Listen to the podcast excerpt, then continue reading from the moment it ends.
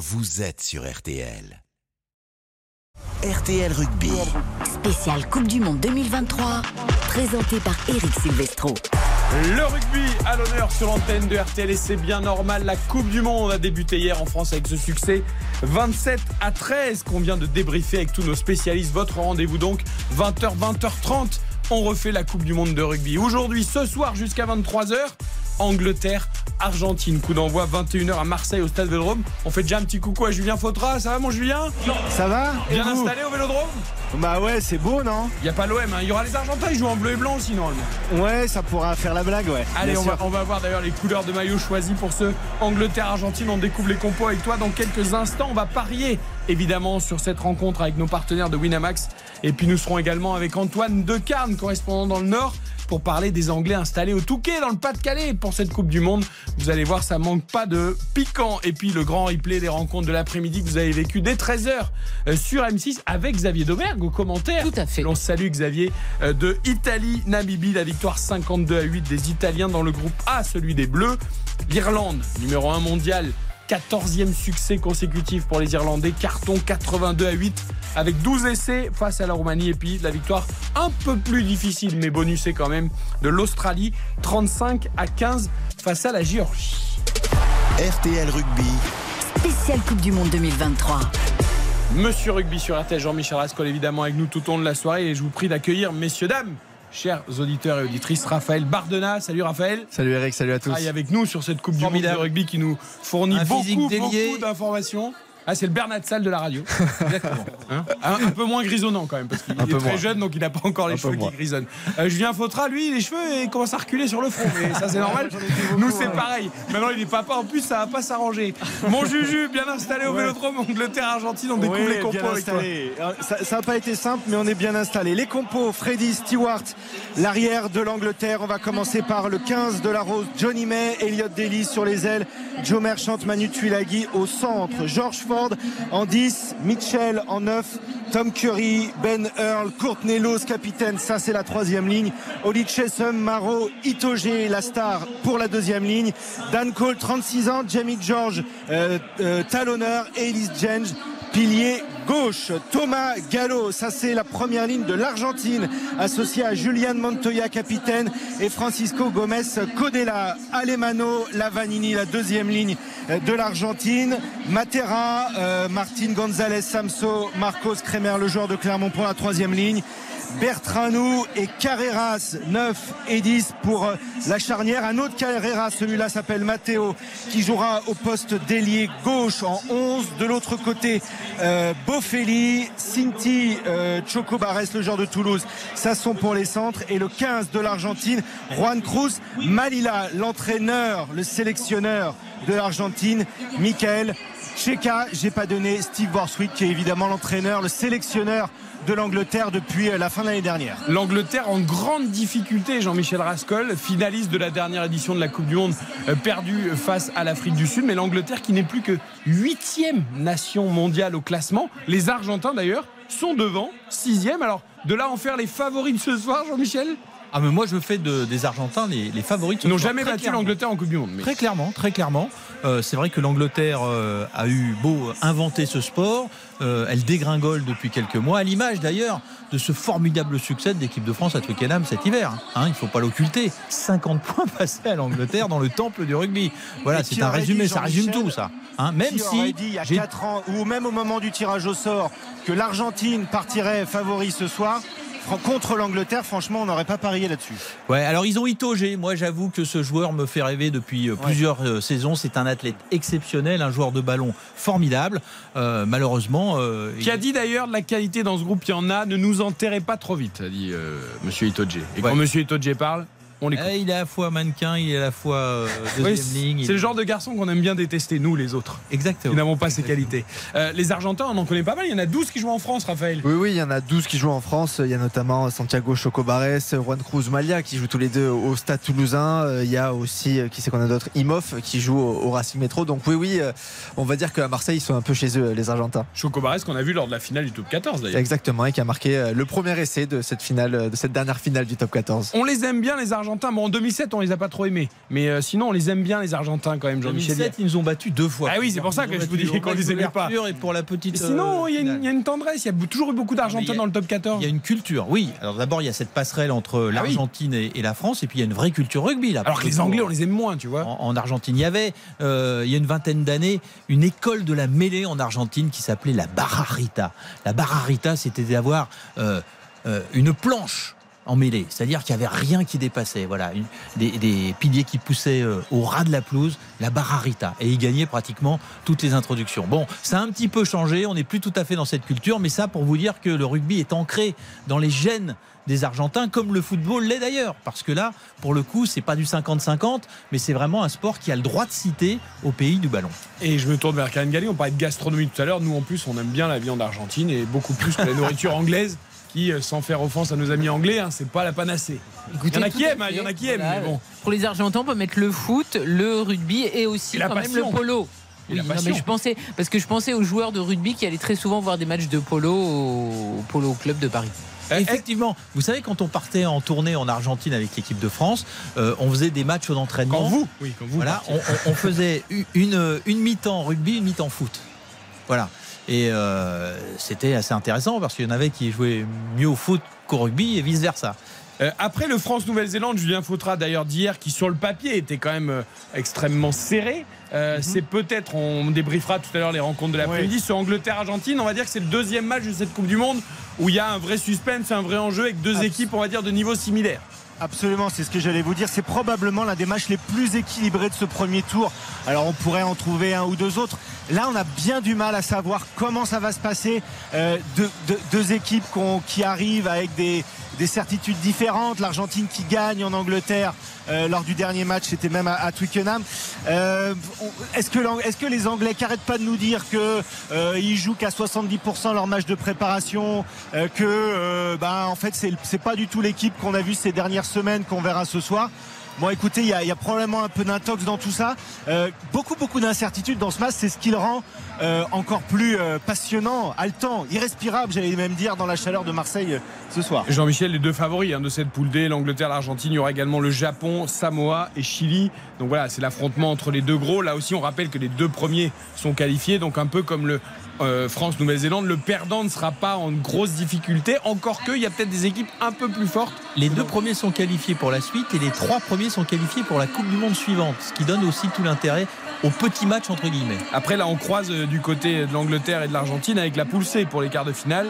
Et là, euh, il y aura sans doute l'Australie euh, numéro 1 dans cette poule. Donc, c'est plus intéressant de finir premier. Alors que, on l'a dit, la France entre l'Irlande et l'Afrique du Sud, voire peut-être l'Écosse si elle crée la surprise, ça sera pas aussi. En tout cas, on a hâte de voir ce que les Ang- on a, on a envie de voir à quel niveau sont les Anglais.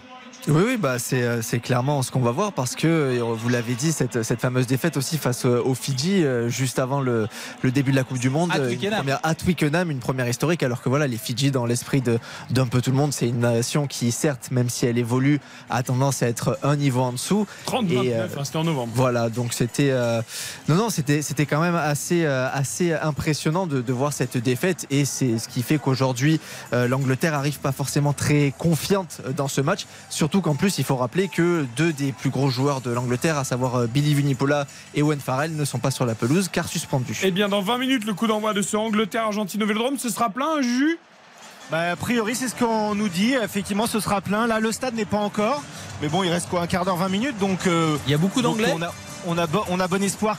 Alors, énormément d'anglais Ah ouais. euh, dans Marseille cet après-midi. Je peux vous dire que le- l'alliance euh, de la bière, du soleil, euh, le, le vieux port, la Méditerranée, on a l'impression que tout le monde était en vacances. C'était quelque chose dans les rues de Marseille et, dans, euh, et sur le, le grand boulevard qui mène au stade Vélodrome. hein. C'était, ça chantait. Alors, il y avait beaucoup, beaucoup d'Argentins, mais aussi beaucoup, beaucoup d'Anglais. Ça chantait beaucoup, ça chambrait beaucoup. Et vraiment, une belle, belle ambiance euh, hyper sympa à Marseille. On n'a pas de très bons souvenirs de- des déplacements anglais à Marseille, euh, référence à, l'Euro 2016. Donc, euh, c'est, là, là, faut vraiment le souligner. C'était hyper sympa dans les rues euh, marseillaises aujourd'hui. hein. Oui, parce que si on étudie la billetterie de la Coupe du Monde, il y a 60% des billets qui ont été achetés par des Français, 40% par des amateurs étrangers. Mais pour ce match, c'est totalement inversé. C'est du 70-30. Il y a que 30% de, de Français dans ce stade Vélodrome. En tout soir, cas, on en mais- parlera. Et on, Mais voit beaucoup de supporters anglais et argentins. On en parlera peut-être demain dans On refait la Coupe du Monde. Super succès populaire pour l'instant pour cette Coupe du Monde. 1 800 000 billets vendus. Tous les stades sont pleins, il y a une super ambiance partout. Bon, en plus là, on- il fait beau, c'est l'été indien. Il- Ouais, mais quand on voit par exemple Australie-Géorgie, Ouais. moi il y a deux ans, Australie-Géorgie, bon, euh, oui, pourquoi pas, mais c'est pas une priorité. Au pour Stade de. France, hein. 80 000 personnes cet après-midi. C'est extraordinaire. C'est la première fois dans l'histoire de la Coupe du Monde que tous les matchs se jouent à guichet fermé. Ça, c'est une belle nouvelle pour cette Coupe du Monde en France qui est parfaitement lancée. 20h40, on a 20 minutes du coup d'envoi d'Angleterre-Argentine. Karine Galli va nous livrer ses paris sur cette rencontre. Non, Parce que les cotes sont extrêmement serrées, on le dit. hein. C'est un match euh, dont difficile de déterminer qui va l'emporter.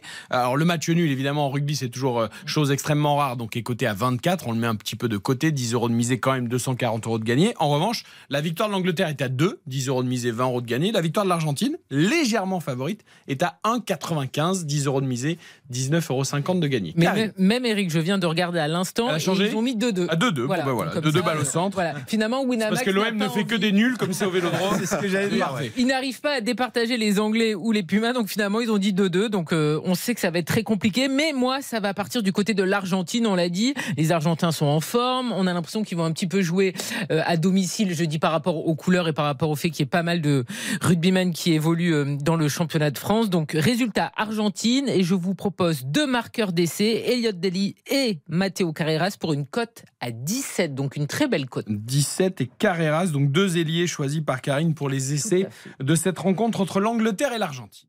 Allez, on marque une très courte pause et on va retrouver Antoine Decard, notre correspondant de Nord, qui va nous expliquer comment les Anglais ont pris possession du Touquet pour les prochaines semaines pour cette Coupe du Monde de rugby. RTL Rugby. Spéciale Coupe du Monde 2023. RTL Rugby. Spéciale Coupe du Monde 2023. Présenté par Eric Silvestro. Le rugby à l'honneur sur l'antenne de RTL dans 16 minutes maintenant. Le coup d'envoi d'Angleterre-Argentine avec Julien Fautra au commentaire au stade Vélodrome en studio à Neuilly. Karine Galli, Jean-Michel Rascol, Monsieur Rugby et Raphaël Bardena qui est avec nous également euh, pour cette belle soirée jusqu'à 23h. Nous prenons la direction non pas du sud pour aller à Marseille, mais du nord, du Pas-de-Calais euh, pour retrouver Antoine Decard, notre correspondant. Salut Antoine. Salut Eric, salut à tous. Il est pas bien Antoine, il suffoque un peu, il a du mal à respirer, c'est pas l'habitude dans le nord de ces températures euh, Il fait euh, une chaleur. pour le coup. Bah oui, ça va, vous vivez bien? Bah j'ai trop chaud là, j'ai Bah les mains oui. moites, euh, je suis pas bien. euh, En septembre d'habitude je commence à sortir mon bonnet là, c'est pas possible. Eh, c'est ça, c'est ça. Bon, Très Alors, difficile. Et les Anglais aussi n'ont pas compris ce qui se passait quand ils sont arrivés au Touquet, parce que là aussi en Angleterre, c'est pas l'habitude. Alors les Anglais ont choisi donc le Touquet euh, comme camp de base pour cette Coupe du Monde. Ils sont installés donc chez vous dans le Pas-de-Calais.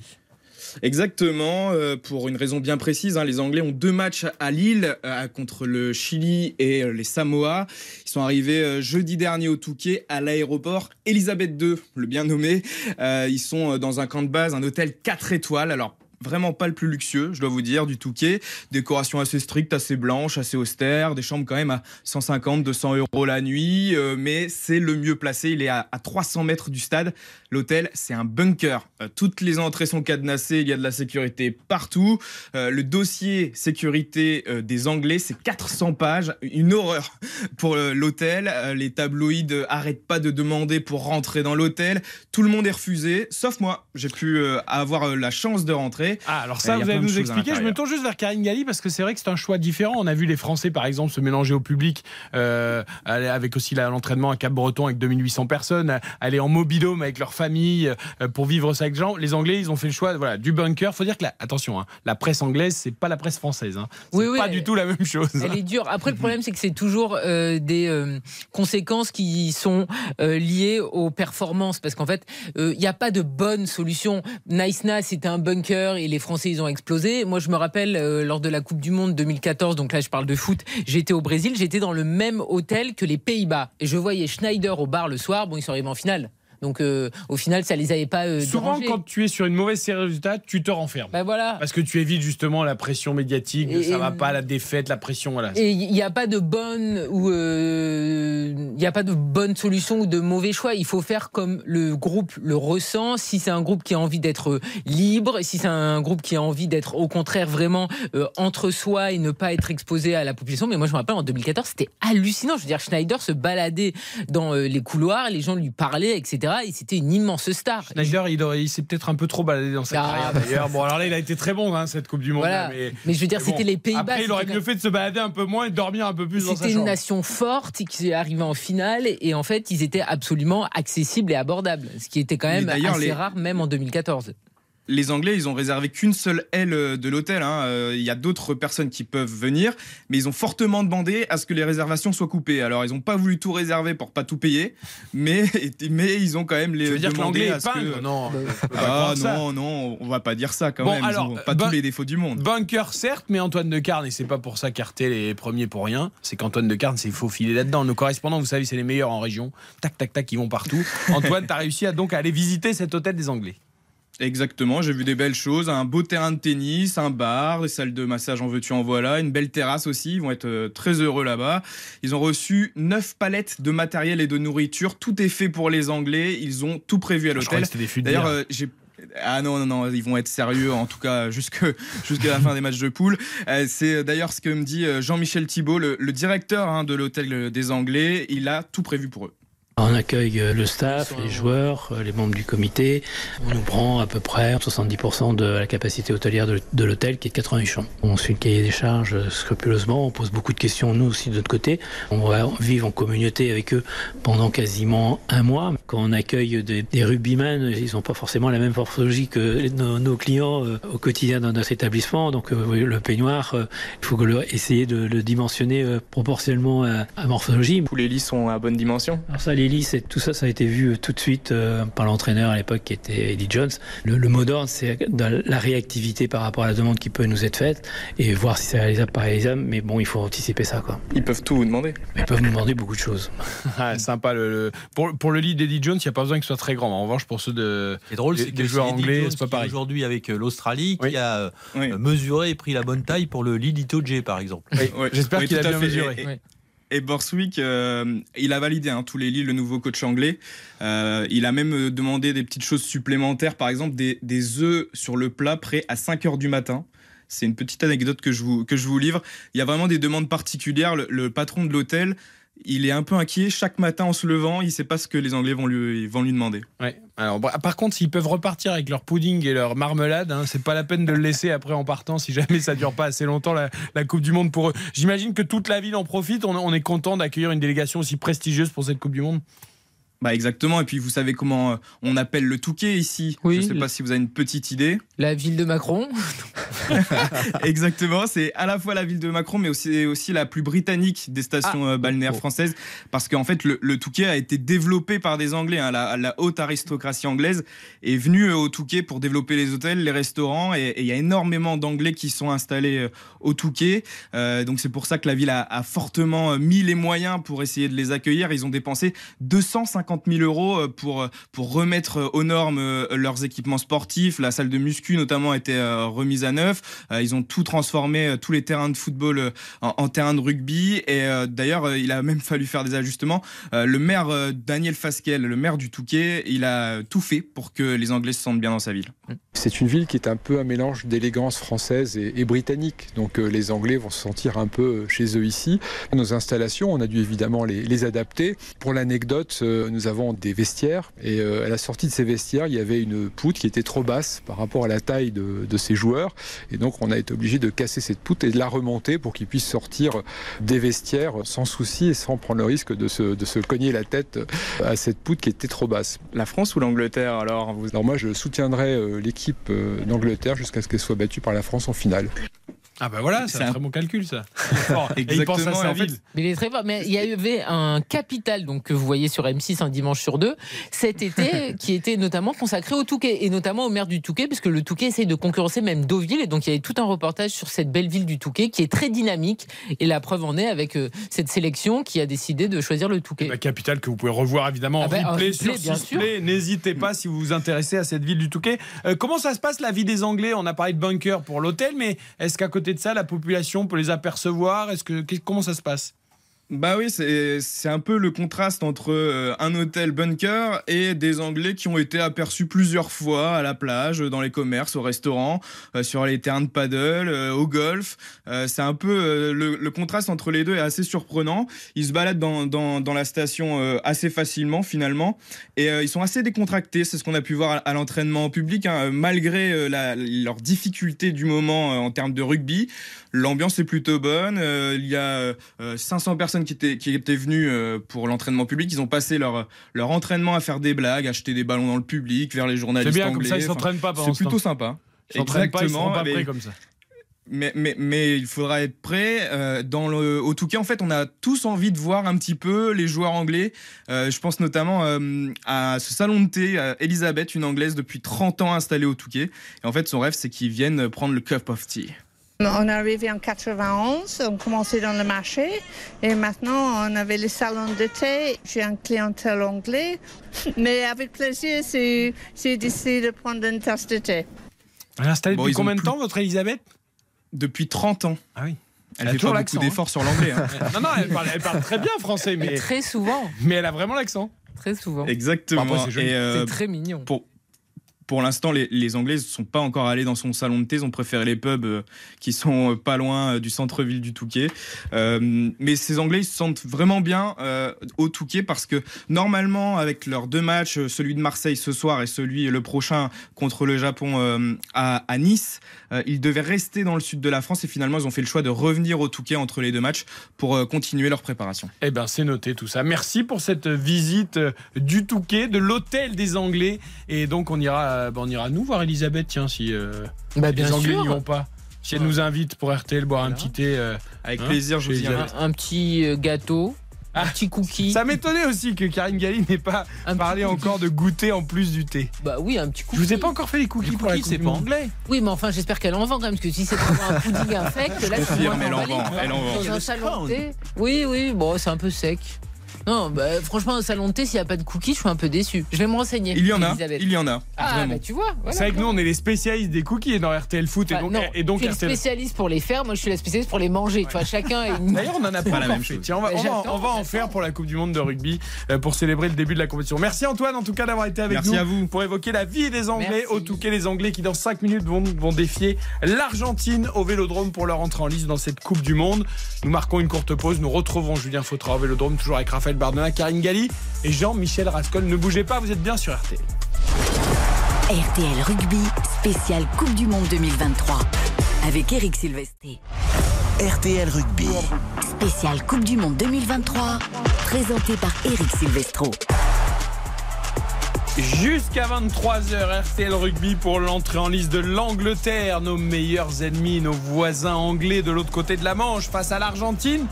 Au Vélodrome avec Julien Fautra, Jean-Michel Rascol en studio avec Raphaël Bardena, avec Karine Galli. L'entrée des équipes à l'instant sur la pelouse. Julien, je vous rappelle qu'on Ouais. débriefera aussi à la mi-temps de ce Angleterre-Argentine, les rencontres de cet après-midi. Pas du tout Eric, mais je crois que vous m'avez donné la parole.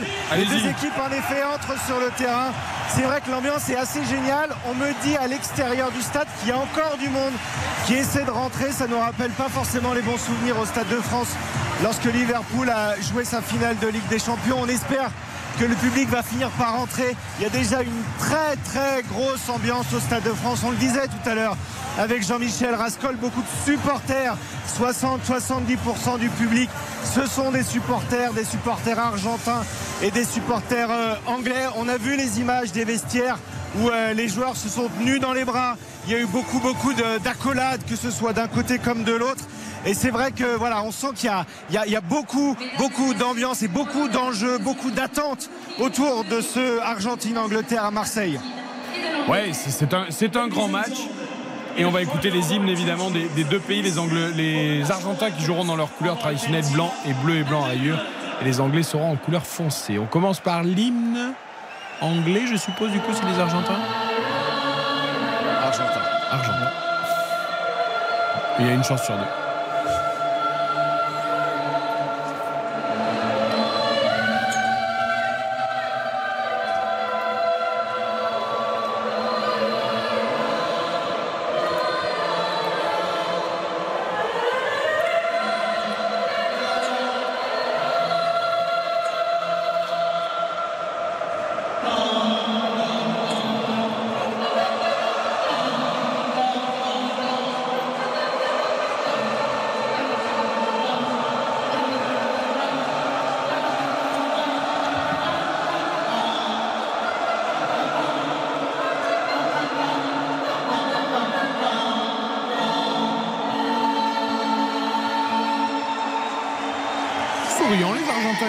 Relativement détendus.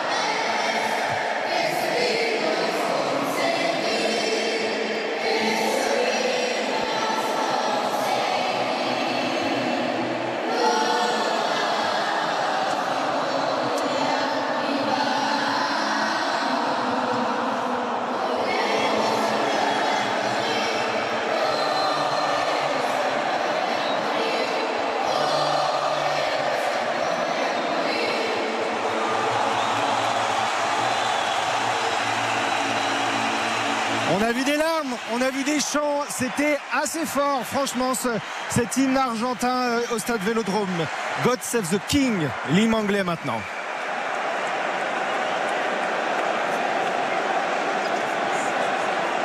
Il est plein ce vélodrome, c'est magnifique.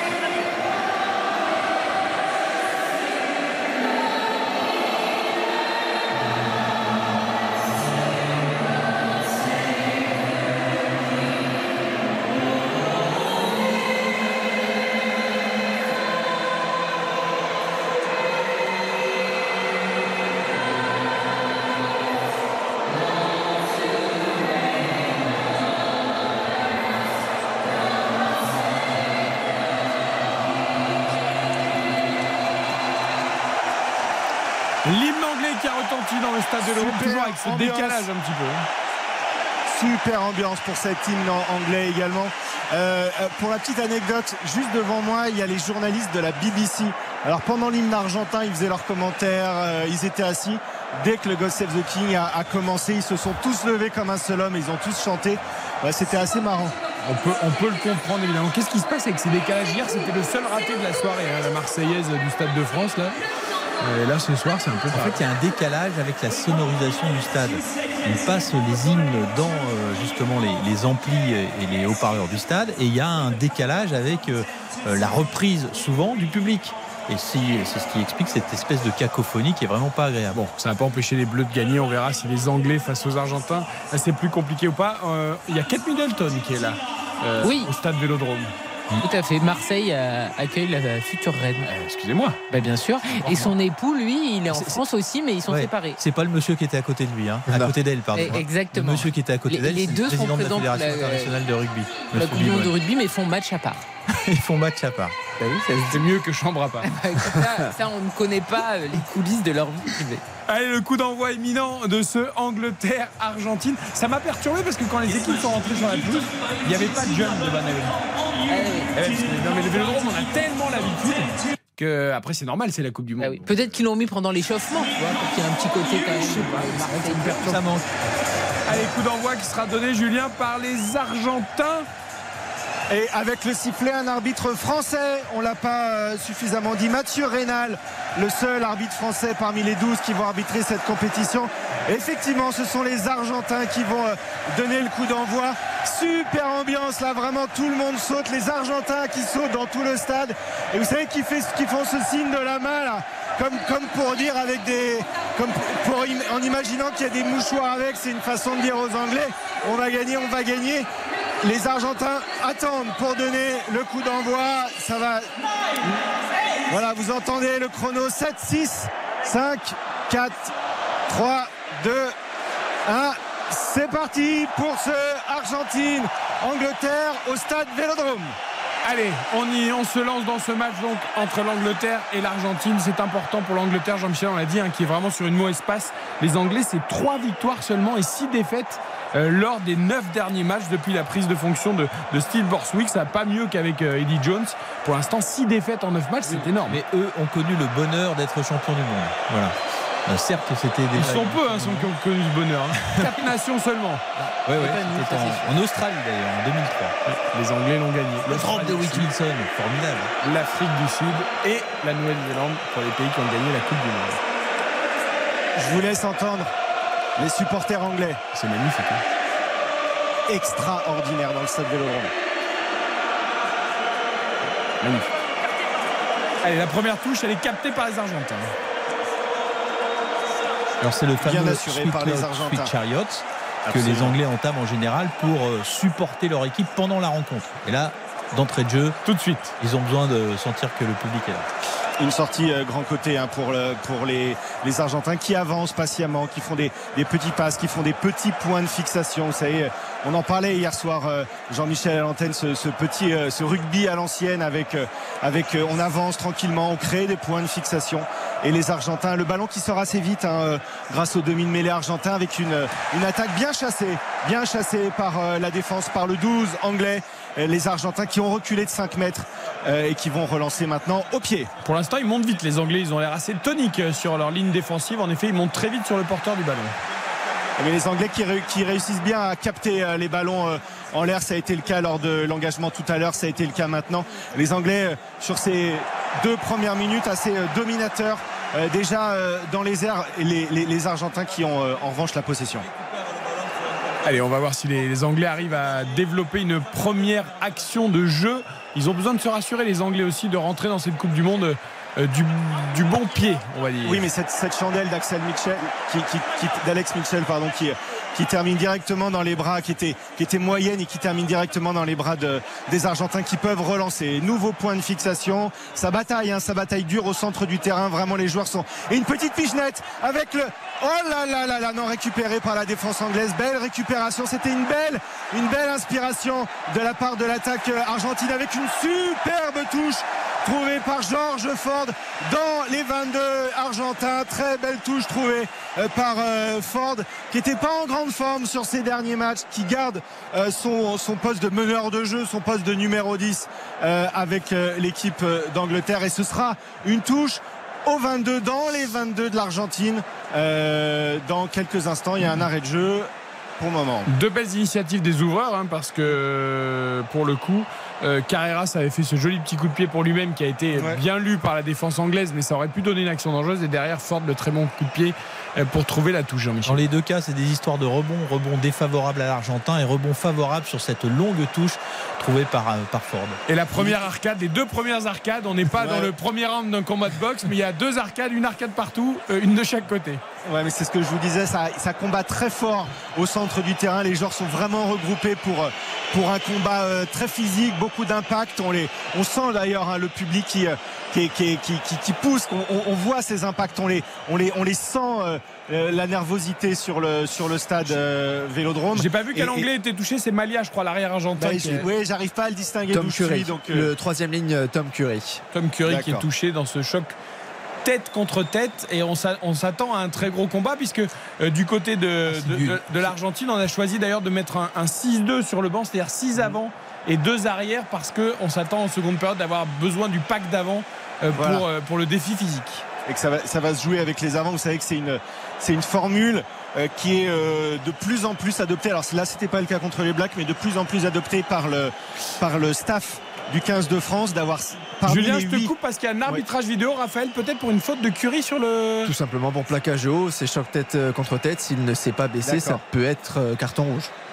à carton rouge carrément Oui, vu Alors, que c'est choc à la tête, donc euh, c'est une possibilité. donc c'est sur un open under une chandelle euh, c'est réceptionné par la par l'arrière argentin Ce serait sévère. et Curry euh, qui est au Tom sol hein, n'a pas, joué depuis fin mai. hein. Tom Curry n'avait pas joué depuis fin mai. Il avait une énorme blessure, une blessure à la cheville. Le dernier, son dernier match, c'était avec son équipe de Sale en finale du championnat euh, anglais. Et, euh, et il- et il reprend aujourd'hui parce que parce qu'il y avait vraiment besoin de lui pour la troisième ligne anglaise. Vous voyez à quel Ah, mais point le- Malia sort un protocole commotion. hein. Et vous allez voir, ça vaut pas un jaune, ça.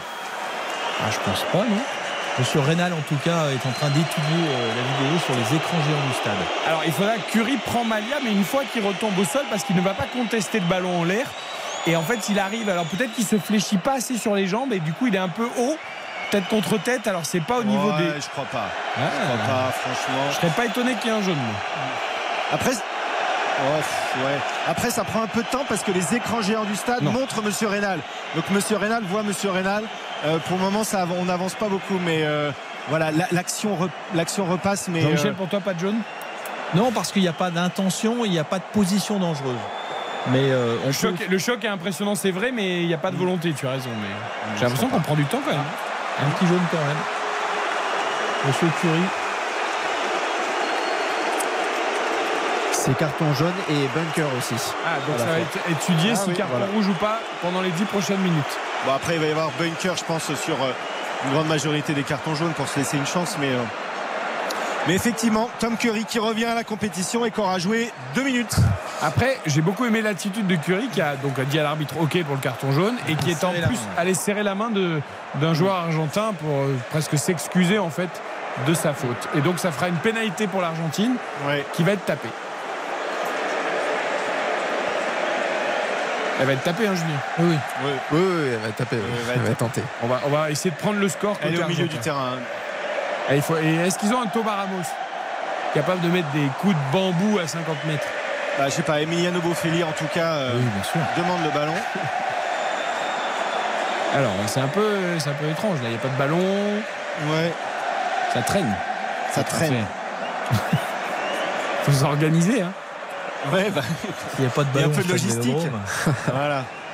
Bah, les, les choses sont assez mal organisées ici, je peux vous le dire.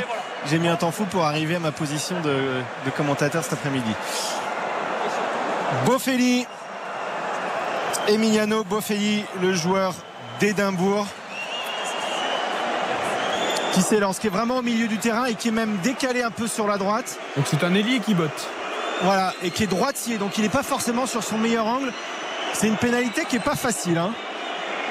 57 mètres. 57 mètres. Ah ouais. J'espère qu'il a un bon pied, le garçon. Et, et c'est assez nouveau, il y a un chrono dans le stade désormais. Donc il sait que là, il lui reste 35 secondes, 34, 33 pour, euh, pour transformer. Pour, beaucoup euh, de pour- concentration, c'est pour important tirer, hein, de ouais. prendre le score évidemment. Allez Julien, Et cette pénalité est tirée. complètement à droite. Ah non. Et ça passe. Bravo Emiliano Bofelli. Parce qu'elle était vraiment dure celle-là. Elle passe tout juste derrière les poteaux au millimètre. Et c'est l'Argentine qui prend le score 3 à 0 à la deuxième minute après ce, choc tête contre tête avec euh, Tom Curry. Tom Curry, je vous rappelle, je rappelle à tous les auditeurs qui nous rejoignent maintenant, Tom Curry qui vient de prendre euh, les 10 minutes carton jaune et, euh, et qui est sorti à cause de ce tête contre tête. Le joueur argentin avait récupéré le ballon en l'air. C'est reparti. Oui, je vous écoute. Non, non, Jean-Michel. Vous euh, avez vu la Relance de Sean Ford. ce- ah bah nous on a tout de suite pensé qu'elle partait à droite. Alors après l'angle de la caméra sans doute était un peu trompeur, On mais aurait dit euh, le tir de Chouameni euh, l'autre soir contre l'Irlande. bien enroulé. Hein? Mais c'est ça. Bien enroulé.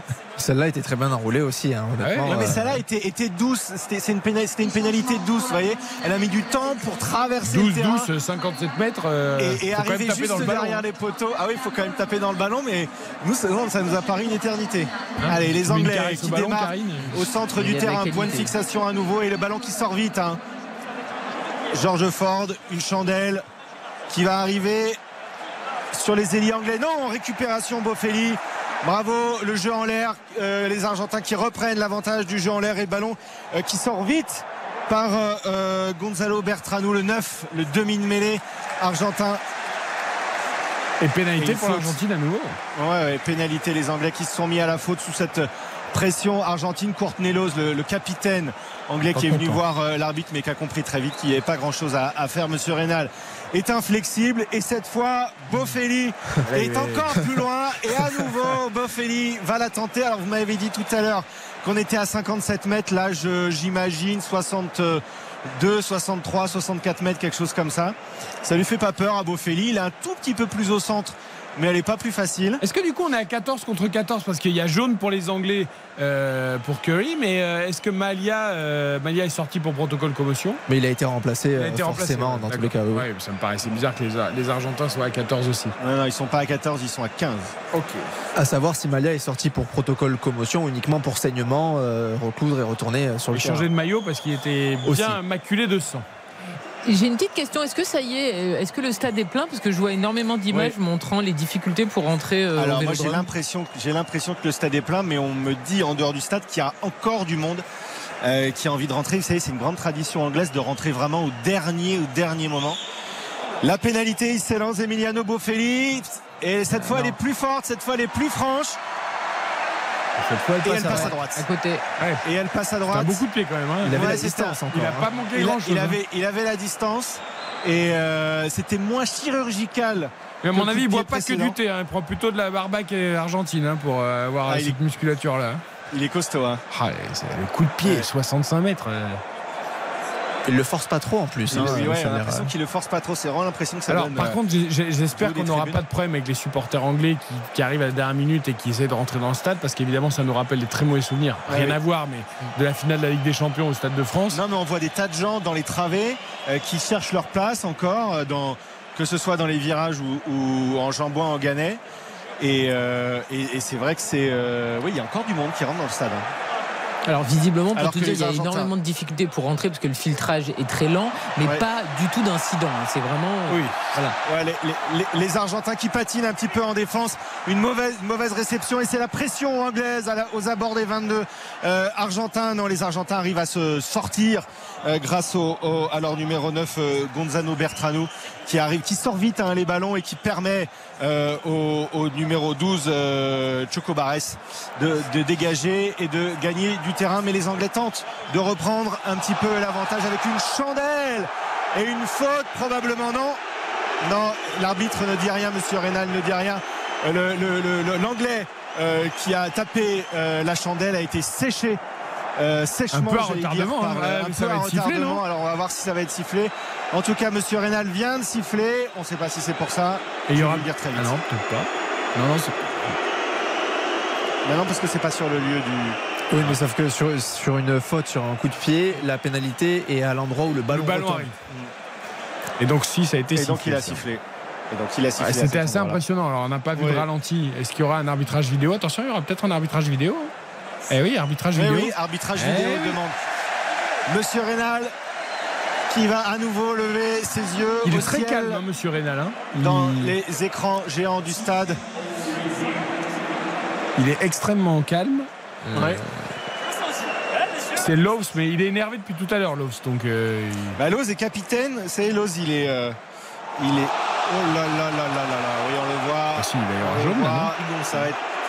Il arrive. euh, Ah oui, c'est peut-être même rouge, hein, Ah ça. oui. Ouais, ouais, ça va faire, ça va faire quelque chose cette histoire sur le. euh, Sur la sur chandelle de Ford, George Ford. Ouais. c'est Carreras, je crois, qui monte Ouais, sur lui et qui n'arrive pas à l'éviter euh, en voulant le contrer. Alors moi j'ai l'impression que c'est Chocobaras, mais c'est de loin. Carton jaune. Carton jaune et ça va jouer à 14 contre 14. C'est un match dur, c'est un match âpre. Les deux équipes s'envoient, comme on dit, sérieusement. Et les Et- Argentins n'ont plus de demi d'ouverture. Ouais. Et c'est bien Carreras. Et là aussi, il y aura Carreras, bunker bravo. euh, pour Carreras. Donc carton rouge possible. C'est toujours en cours d'analyse pour Curry. hein. Et il est arrivé vraiment sans maîtriser. Euh, Ford a pris le- les fesses de Carreras, de Santiago Carreras, le joueur de Gloucester. Si c'était les miennes, ça aurait été un peu chamallow, ça aurait fait amortisseur, mais je pense qu'avec euh, peu plus costaud. Carreras, c'est pas pareil. Tu prends plutôt un mur. Enfin, Vous avez un avis sur la fesses. qualité de vos fesses Ah, disons qu'elles sont- je pense que je peux m'avancer en disant qu'elles sont moins dures que celles de Carreras. Ah oui, j'entends, j'entends. Voilà. Il est assez dur avec ses fesses pour le coup. Eh oui, oui. Comme ça, Elle est faut- plus faut facile pour George Ford, hein, cette, euh, cette pénalité. Accueil moelleux. Respecter le buteur. Respecter le buteur indique euh, les écrans géants. C'est pas exactement Respectez mes fesses aussi, s'il ni d'un côté ni de l'autre. George Ford qui s'élance et très classiquement, facilement et normalement rendre sa pénalité et ça fait trois partout entre l'Angleterre et l'Argentine au coude à coude. C'est assez logique sur, euh, sur ce début de match où vraiment ça joue fort, ça joue dur. Euh, Il y a déjà deux arcades partout, deux cartons jaunes partout, euh, des- deux pé- enfin, une pénalité réussie de chaque côté. C'est vrai que c'est un attendez, il y match a un dur. rouge, j'ai l'impression qu'il va être sorti, non? Ça, ça s'est bunkeré? Ah, j'ai l'impression que l'arbitre rappelle euh, certains joueurs. Les deux capitaines, normalement. On va surveiller. Il a mis la main à sa poche aussi. Monsieur Rénal. Il va expliquer. Alors, on est à trois partout, un carton jaune partout. Bunker pour les deux situations. Alors, il y a rouge. Il sort un rouge. Il sort le rouge Pour et il a indiqué à, bah, j'imagine, oui, à Curry, il a indiqué à Geoffrey Loz. Donc il sort le rouge pour Curry qui n'avait pas joué depuis 4 mois et là qui a joué 1 minute 30 en tout et pour tout. Et- C'est même. un peu dur, on n'avait même pas imaginé qu'il y aurait jaune. Et Curry, ouais, c'est ouais, il arrive.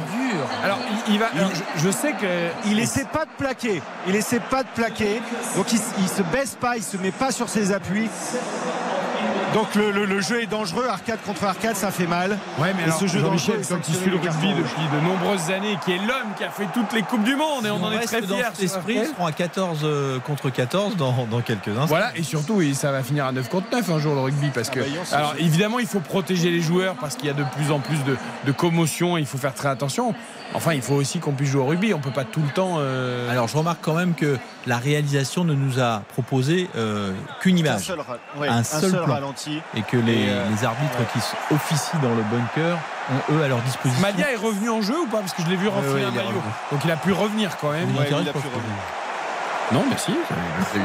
Non, non, j'ai pas Ah, pardon, Je suis en excusez-moi. train de vous dire justement que les, les, les arbitres du bunker avaient eux sept plans différents pour juger justement de euh, la faute et de sa gravité. Et est-ce que vous pensez, Jean-Michel, qu'au fur et à mesure des années, euh, une faute comme ça se siffle alors qu'elle ne serait pas sifflée euh, euh, je sais, il y a quelques années? Ah bah il y a il y a dix ans, on se frottait la tête et on repartait au combat. Oui, voilà. Une autre époque. Et ben nous, on va se frotter la tête et faire une page de pub. Trois partout. un jaune. Là, c'est un rouge. Donc pour Tom Curry, à 14 contre 14, un carton jaune d'un côté et un carton rouge pour les Anglais. Nous sommes à la quatrième minute. Trois partout. À tout de suite sur RTL. RTL Rugby, spécial Coupe du Monde 2023. Avec Eric Silvecom. RTL Rugby. Spécial Coupe du Monde 2023. Présenté par Eric Silvestro. Avec le monsieur rugby d'RTL, Jean-Michel Rascol, Karine Galli, Raphaël Bardena et Julien Fautra est au Vélodrome ce soir pour Angleterre. Argentine, match de la poule D. Cet après-midi, l'Italie a battu la Namibie 52 à 8 dans la poule A. Victoire de l'Irlande face à la Roumanie 82 à 8 dans la poule B. Et victoire de l'Australie face à la Géorgie 35 à 15 dans le euh, groupe C. Nous y reviendrons à la mi-temps de ce Angleterre-Argentine. La situation, 13 minutes de jeu. 3 partout entre les deux équipes. partout. Les Anglais à 14, Julien, et les, Oui. les Argentins aussi, mais provisoirement. Voilà, les, Argentins ont un, carton jaune euh, et donc le joueur, euh, le joueur va rentrer au bout de ces 10 minutes. En revanche, les Anglais, oui, effectivement, jouent à 14 avec une superbe récupération euh, des Anglais. Il y, a, il y a quelques instants, Geoffrey Lose. Geoffrey Lose qui est capitaine, savez, qui est un peu nerveux aujourd'hui, qui, veut tenir son équipe, qui veut porter son équipe.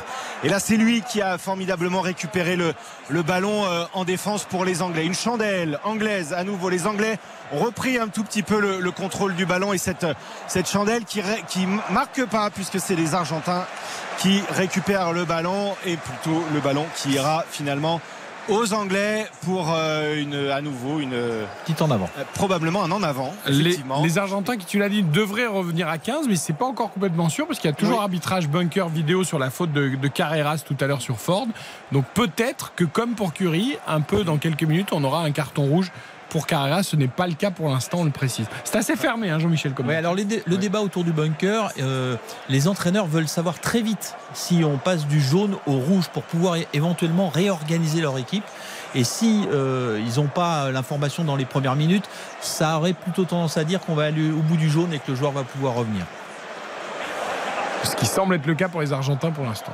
La première mêlée du match avec un garçon de 36 ans d'un côté Dan Cole avec un garçon de 38 ans Cadera Cade- euh, pour les, le, le côté euh, argentin les deux piliers droits euh, qui sont deux joueurs disons expérimentés pour le dire pour le dire euh, poliment, Poliment. Et, cette, et, cette, et cette première mêlée. Oui le problème des, des- des- des Anglais c'est qu'ils ont un, un mal fou à remplacer euh, Dan Cole.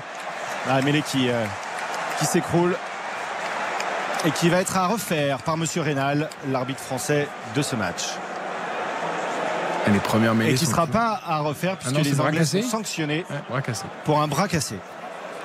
Balle aux Argentins, Jean-Michel. Tu nous, es- tu nous expliques la règle du bras cassé?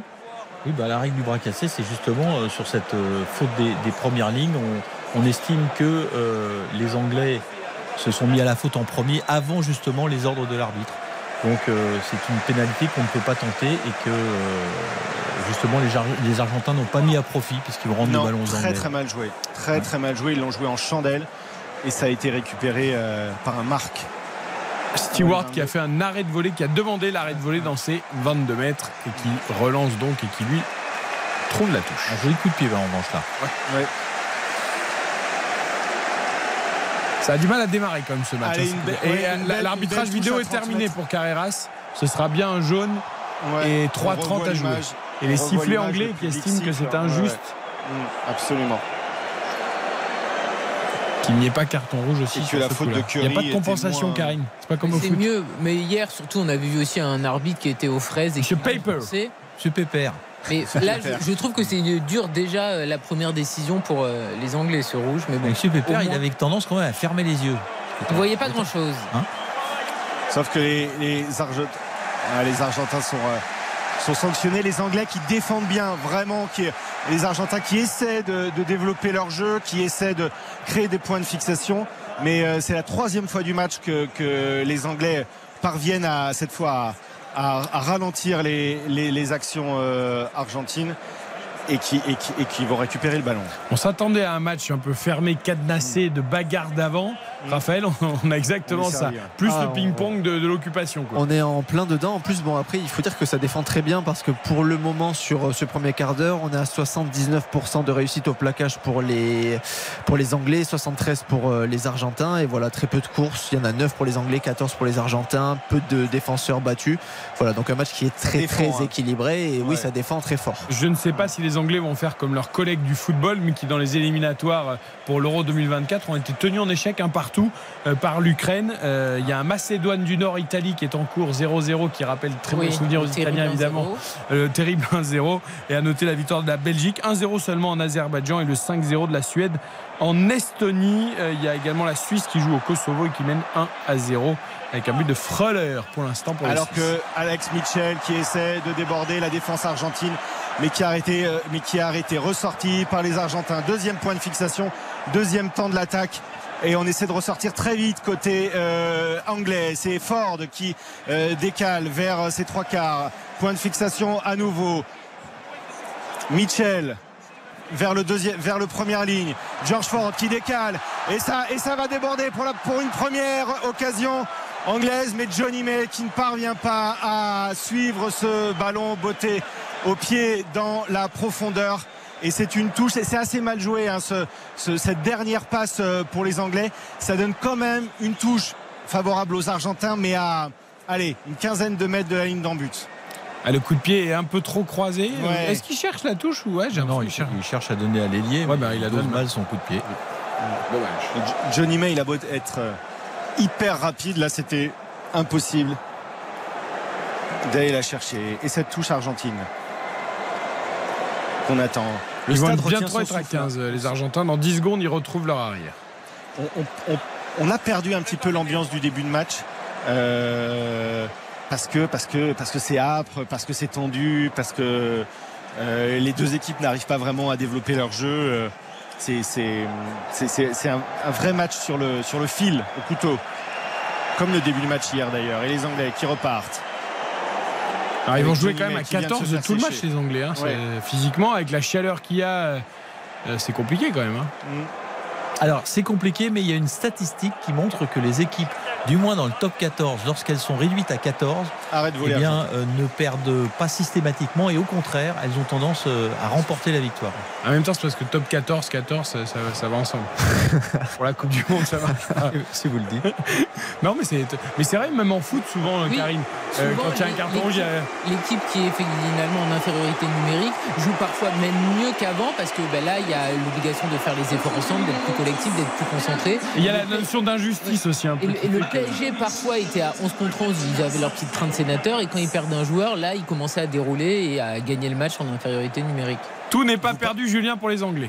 Vous parlez d'injustice, c'est exactement ce qu'ont sifflé les Anglais quand euh, Carreras est revenu dans les rangs argentins. Ça y est, les Argentins jouent à nouveau à 15 contre les 14 Anglais. On va voir s'ils vont euh, réussir dans les prochaines minutes à, tirer profit euh, de cet avantage. Petit euh, regroupement, petit point de fixation dans le camp argentin. Les Anglais ne sont pas encore franchement en difficulté avec Itoje et euh, qui sont prêts à couper le 10 anglais qui vient de faire une, chandelle avec cette formidable récupération de Freddy Stewart dans les airs de Marseille avec les Anglais qui essaient de développer leur jeu.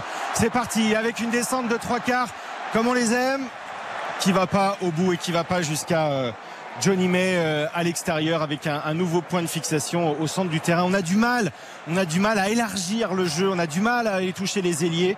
ou, les, deux arrières, que ce soit euh, Freddy Stewart ou, Malia pour, pour des débordements et des jeux de, et des débordements. Les Anglais qui repartent et qui sont à nouveau bloqués et qui vont recréer des points. Un nouveau Sweet Low, Sweet Chariot. Écoutez, je vous laisse l'entendre.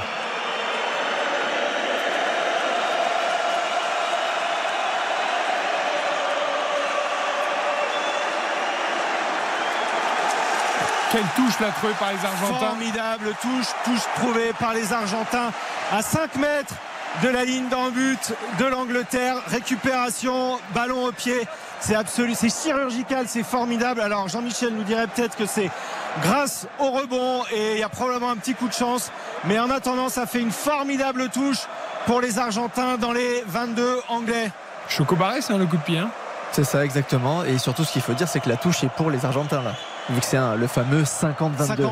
Alors expliquez ça aussi pour les auditeurs et auditrices qui ne connaissent pas le 50-22. Alors assez simplement, quand une équipe euh, tape un ballon euh, depuis son camp, qu'il rebondit dans le terrain et qu'il sort dans les 22 mètres euh, adverses, tout simplement, bah, c'est vous qui récupérez la touche. Règle assez nouvelle, hein, Jean-Michel, dans le rugby moderne, le 50-22, c'est ça à quoi ça Un an deux. deux, ans Oui, c'est récent. C'est bien, il faut favoriser évidemment le jeu offensif. On est sur une petite pause fraîcheur. 21e minute. On, estime que les pauses fraîcheurs euh, sont à la, mi-temps des mi-temps, donc à la 20e et, à la 60e minute. Euh, on a pris du retard dans ce match, hein, parce que bon, il y a eu les deux protocoles commotion, les deux cartons jaunes, le carton rouge. Euh, Monsieur il, fait quelle température Parce qu'on dit que dans le sud, il fait quand même presque meilleur que. Ah, forcément plus de 30. Ah, il fait chaud. Hein. Parce que le critère de la pause fraîcheur, c'est 30 degrés ou 60% d'humidité. Hmm. Alors effectivement, il fait plus chaud, il fait moins chaud aujourd'hui euh, aux abords du stade Vélodrome qu'hier. Euh, aux abords du Stade de France euh, à Saint-Denis. Donc ah effectivement, c'est un temps un tout petit peu plus clément. on voit les joueurs qui transpirent quand même. Hein. non, non, il fait extrêmement chaud, mais voilà, on sait que au bord de la Méditerranée, il fait un peu moins chaud que plus d'air. Voilà, exactement. il y a plus d'air. La dalle du Stade de France hier, hier à 17h quand nous ah bah, sommes arrivés tellement bétonné que je peux vous dire que c'était euh, c'était quelque chose. Ah, c'est bien bétonné dans le coin. Les Anglais auraient pu faire frire leur œuf sur le plat justement. Exactement. Sur, le parvis du stade de France. Et vous savez à combien cuit un œuf? Ah, je vais l'apprendre. Vous l'avez. RTL l'a fait RTL a fait le sujet. Et alors que les Argentins qui arrivent aux abords euh, de la ligne d'en but des Anglais et qui, et qui attaquent et qui forcent et qui poussent à nouveau l'ensemble, quasiment l'ensemble des, des joueurs argentins regroupés. Il y a un, il y a trois joueurs argentins qui sont vraiment en décalage, mais quasiment tous les joueurs argentins ont décidé de pousser très fort euh, la défense anglaise de, percuter très fort ses, points de fixation, ses, petites avancées. Et c'est pour l'Argentine. On attend une validation de Monsieur Reynal. Non, pas validé.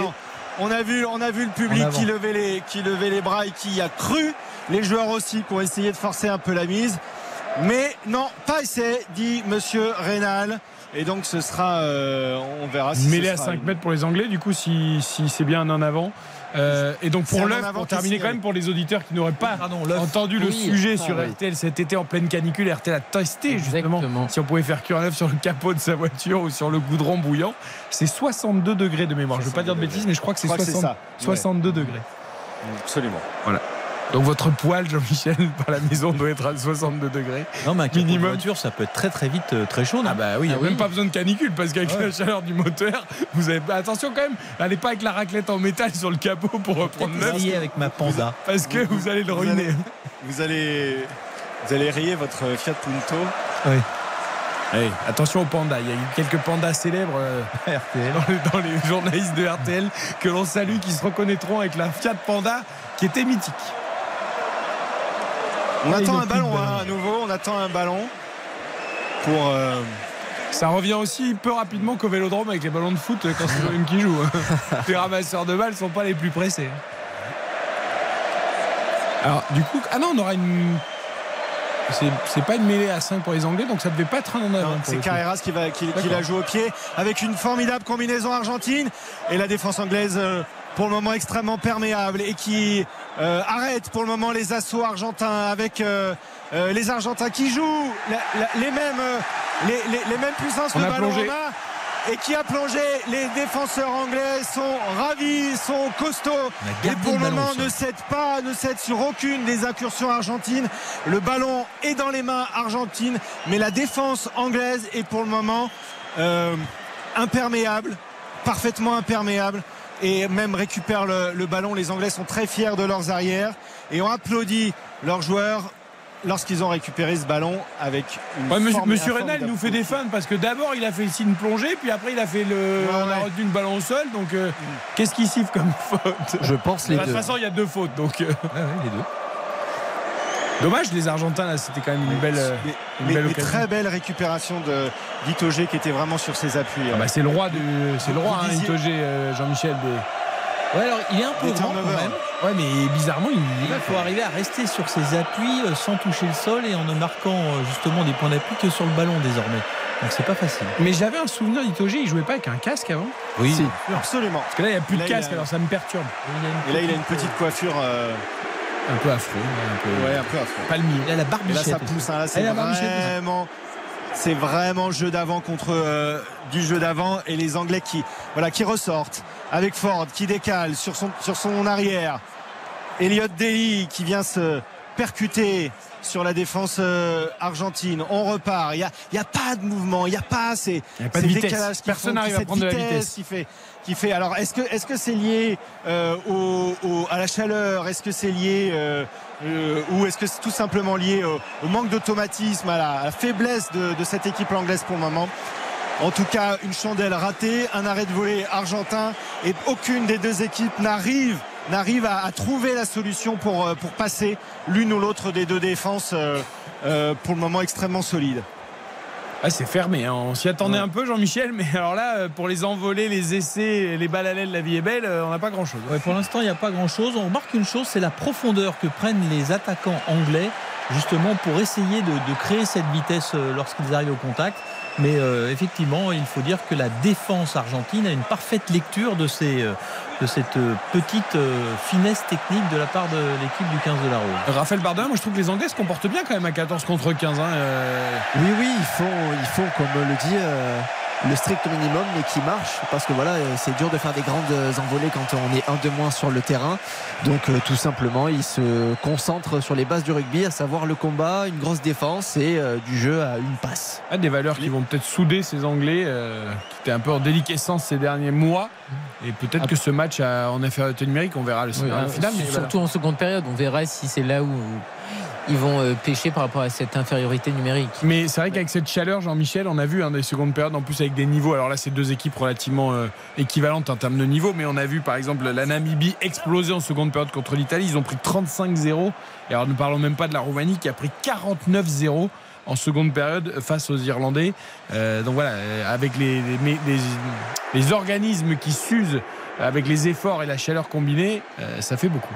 On a Et vite Tom Curry était là pour solidifier un peu le, euh, l'équipe anglaise. Il est sorti au bout d'une minute trente. Donc euh, là, les, les- les Anglais euh, doivent trouver des ressources euh, chez eux. Les Argentins ont essayé de repartir vite, mais euh, Matteo, l'autre euh, Carrera, euh, Matteo a lui. euh, Mais c'est pas Gendouzi, il est plus à l'OM.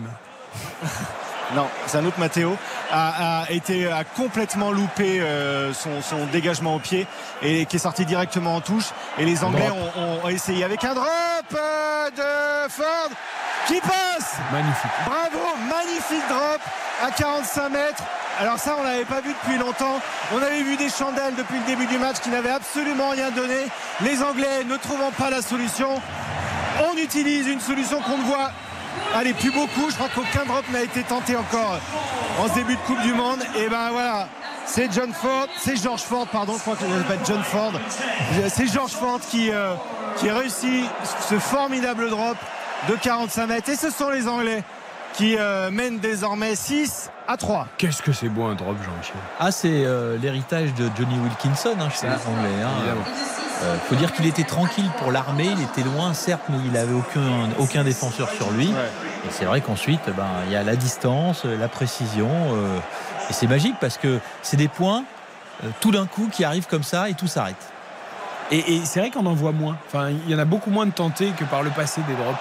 C'est un peu euh, désuet le drop en rugby, mais c'est une vraie arme. hein. Ça reste toujours euh, une, une vraie arme, c'est une certitude. Après, ce que disait Julien, sur ce début de compétition, il y a eu beaucoup de matchs avec des équipes extrêmement dominantes. Donc forcément, quand vous pouvez marquer un essai, pas vraiment intéressant de, de tenter le drop. Mais même hier soir, hein, France-Nouvelle-Zélande, on n'a on n'a pas vu, enfin Jean-Michel, je pense pas me tromper, on n'a pas vu de Non, je m'en tentative souviens de pas. drop. Non, je crois pas, oui. Mais c'est un peu comme en tennis, l'amorti, tu vois, c'est des coups qui restent. euh, Stéphane Edberg. Les amortis, Stéphane Edberg Non. Non, Edberg volé. Service volé, volé de revers, si vous voulez, mais l'amorti, non, l'amorti, c'est. Le roi de l'amorti dans le passé, c'était qui? Là, aujourd'hui, c'est Alcaraz, il en tente. euh, Je sais pas combien, il y a Hugo Gaston aussi, mais c'est pas le même niveau. Euh, non, mais Alcaraz les réussit très bien. Euh, dans le passé, Jean-Michel, tiens, c'est bizarre, ça j'ai un trou. Les euh, peut-être.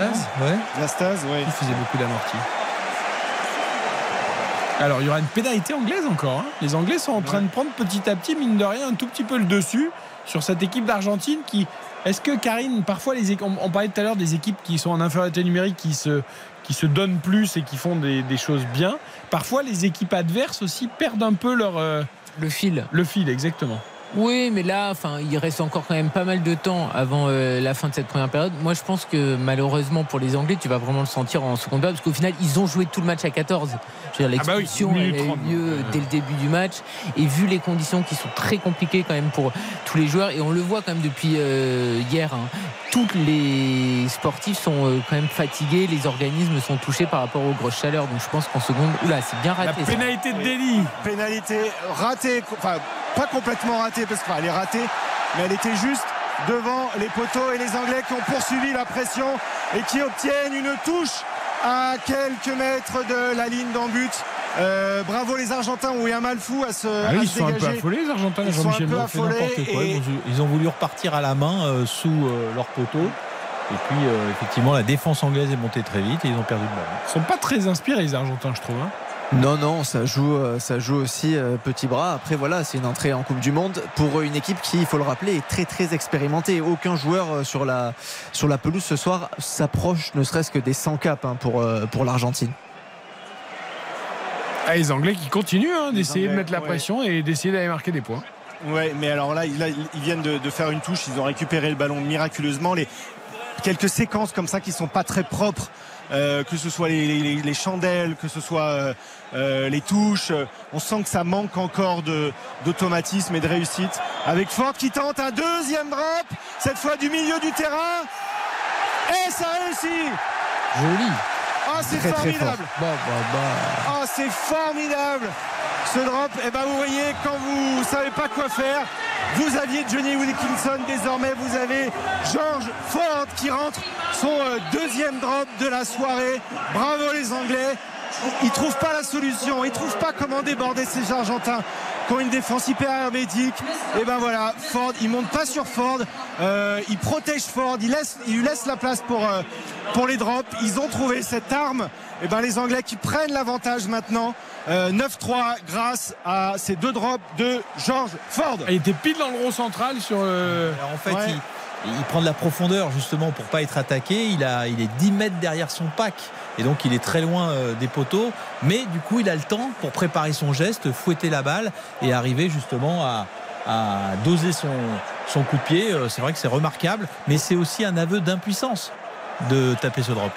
Ah, Mais ça il y a devient aucun offensif quand Argentin ça qui marque. monte. Oui, 3 plus 3 plus 3, ça fait, euh, ça fait déjà 6 pour lui. Mais... Eh oui.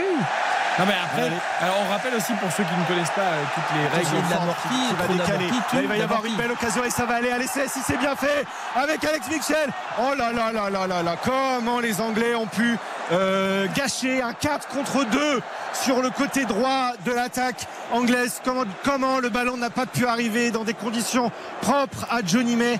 Ça c'est vraiment une faiblesse anglaise de ne pas réussir à, déborder comme ça l'équipe argentine qui a bien glissé euh, malgré tout mais à 4 contre 2 euh, une bonne combinaison Antoine Dupont et, Damien Penaud ils auraient mis ça au fond illico c'est vrai que le décalage était fait mais les Argentins ont réussi à venir perturber un petit peu et la passe anglaise était pas bonne du tout et les Argentins qui peuvent se dégager et, le- et alors qu'il y avait une situation d'essai il y a moins de 10 secondes euh, et ben désormais c'est une touche euh, pour l'Argentine dans le camp euh. L'avant-dernière passe est un peu en- vers l'arrière et le joueur anglais lancé a du mal un peu à la contrôler. Du coup, on, on balbutie un peu ce qui se passe. Mais les Anglais, ils sont dominants. hein. 186 mètres parcourus contre 99 pour les Argentins seulement. C'est quasiment le double. C'est Oui, le mais c'est double. maladroit pour le moment. Alors qu'une belle percée. Il a passé les bras. Euh, Choco Barres au centre du terrain qui décale. Voilà, ça c'est des ballons qui sont bien sortis et ça c'est assez propre. Mais les Argentins jouent toujours pareil. C'est-à-dire ils jouent au centre. Il n'y a pas de décalage de fait. Et là, ce sont les avants qui font le qui font le boulot et, et, et- qui avancent et qui avancent et le public qui pousse euh, cette équipe d'Argentine. C'est un vrai jeu d'avant. Ce sont des vraies poussées d'avant. C'est des, des, des, perforations comme ça au centre du terrain. Mais, mais ça y est. Et, le, et, là, ils trouvent à nouveau pas la solution. Et le ballon qui sort et qui, et qui, et qui, reste assez, euh, qui vit pas. euh, et, les Argentins qui reculent euh, un petit peu à, mesure que les Anglais arrivent à leur mettre la pression euh, dessus. Et voilà, c'est ça y est, les Argentins sont repoussés, la défense anglaise et et, comment dire. ah là, il essaye, il essaye un drop, le, le, le- le 10 euh, argentin qui passe complètement à côté. George Ford est un maître. Le- les Argentins ont moins cette facilité. Santiago Carreras qui a, qui a essayé ce drop euh, à l'instant euh, au milieu du terrain. Il a essayé d'imiter son homologue en disant bah voilà vous, vous avez peut-être donné une solution. Mais c'est, il faut avoir un talent fou pour réussir ce geste. Et seul George Ford pour le moment sur le terrain là, ce talent et les Anglais qui mènent 9 à 3 pour le moment euh, dans cette, euh, dans ce premier match. Il reste groupe, 6 euh, minutes dans cette première mi-temps. Là, là, il y avait vraiment un. un- voilà, on s'est presque débarrassé du ballon. Il y avait là de l'impuissance dans ce drop. Il a été. Mais il s'est dit pourquoi pas l'autre l'a réussi, je vais faire pareil. On a envoyé les gros, les gros, les gros euh, euh, argentins et, et on a vu que ça marchait pas. Et puis on a vu que ça marchait pas. Les arrières ont jamais réussi à trouver le décalage et, euh, et on s'est débarrassé du ballon. Une énorme faute qu'on a vue à l'instant, qui vient d'être signalée par Monsieur Rénal, qui a euh, la main sur l'oreille et qui attend de voir ce qui se passe. Il était en l'air, il a été bousculé en l'air. Ça peut être carton L'avant argentin n'a pas du tout joué le ballon. Et on a vu tout à l'heure un carton jaune sur une séquence pas exactement la même. Mais qui était lié aussi à un ballon en l'air. Il est inquiet, hein, le- l'entraîneur euh, australien pour, euh, pour l'Argentine. Non, il n'y aura rien. Ce sera simplement une faute avec Ford qui trouve une formidable, une formidable touche dans les 22 de l'Argentine. Et ça va être une touche anglaise à allez, une quinzaine de mètres de la ligne d'embut euh, argentin. C'est le moment hein, pour les Anglais s'ils veulent, s'ils veulent concrétiser un petit peu euh, les belles choses qu'on a vues dans cette première mi-temps. Et cette euh, touche qui est récupérée avec un ballon porté et le public qui pousse derrière son équipe. Ah, c'est un vrai jeu d'avant et là ça pousse. On, attend de voir lequel va réussir à se dégager. Et ce sont les avants anglais qui arrivent à sortir le ballon avec un, point de fixation qui est trouvé à quelques mètres de la ligne. Les Argentins qui défendent, qui défendent, qui mettent leur cœur- leur cœur à défendre. Itoje qui pousse, qui pousse très fort. Vous savez quand vous prenez Itoje sur le rable, ça fait très mal. Les, Anglais qui poussent et qui dégagent avec un nouveau drop tenté par George Ford et qui rentre à quelques Un mètres de la ligne. C'est le troisième drop réussi par les Anglais en moins de 20 minutes par George Ford. Alors là, on s'est demandé si les Anglais, à 10 mètres de la ligne, n'auraient pas pu tenter d'aller à l'essai. Aveu d'impuissance, disait à l'instant Jean-Michel.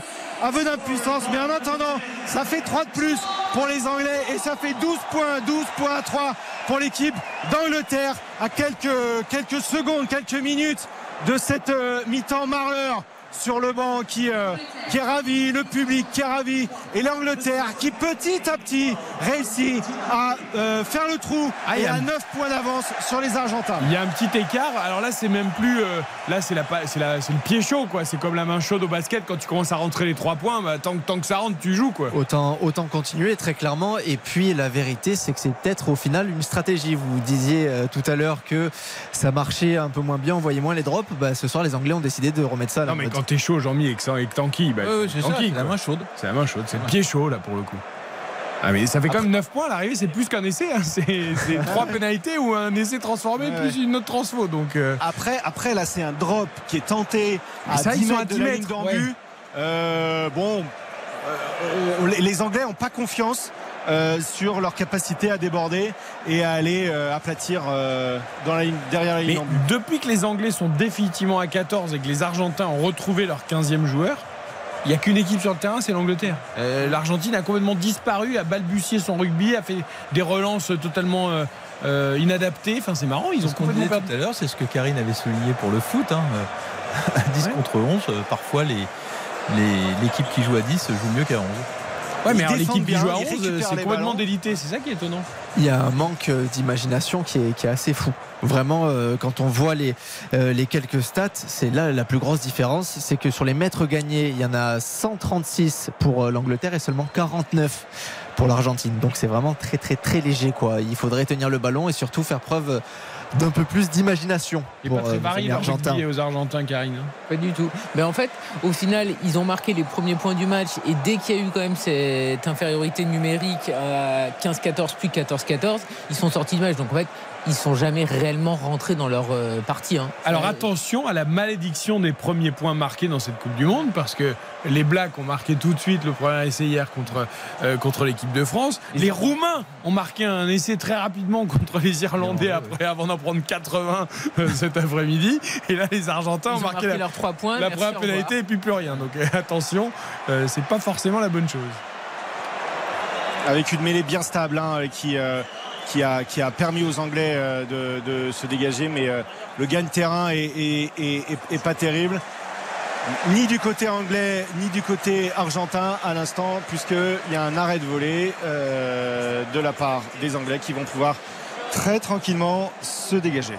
Étonnant de cette première mi-temps, Jean-Michel, en ce temps. Ford encore et toujours là, vous avez vu, il faut trouver, il faut maintenant penser à un plan anti demi d'ouverture euh, anglais, parce que sans ça, euh, Ah, il va faire un festival. voilà. Je vais, je vais vous citer un nom, Jean-Michel. C'est, c'est euh, Betsen qui montait très vite sur, euh, sur Wilkinson pour lui, lui Serge. ne- Serge Betsen. Serge Betsen, ne pas lui permettre de, de comme ça de, de, de- de faire des drops ni d'orienter le jeu.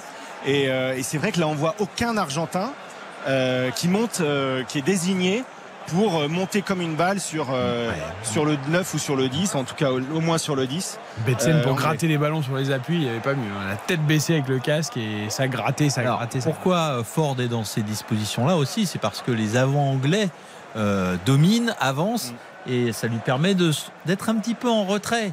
Euh, tactiquement, c'est très bien joué parce que il est Très belle absolument pas. récupération anglaise à l'instant avec Itoje qui conserve la balle et qui, et qui crée ce point de fixation avec un. Et non, ce sera signé par, euh, par Monsieur Rénal. Siffle beaucoup, faute. monsieur Rénal, par Ouais. contre. hein.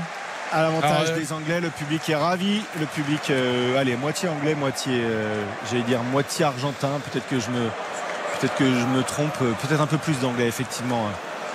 Le voyage est moins long. Ah oui, ça. Alors, qu'est-ce qu'il a sifflé, Monsieur Rénal Il y avait un avantage anglais qui n'a pas profité Ouais. et du coup on est revenu à la Ouais. faute argentine. Avec cette une troisième mêlée, si je ne me trompe pas dans euh, dans ce Alors- match. La première avait été pénalisée, la deuxième avait été euh, très puissante, très stable. On sent que c'est les, de toute façon que c'est les avants qui ont la clé de ce match.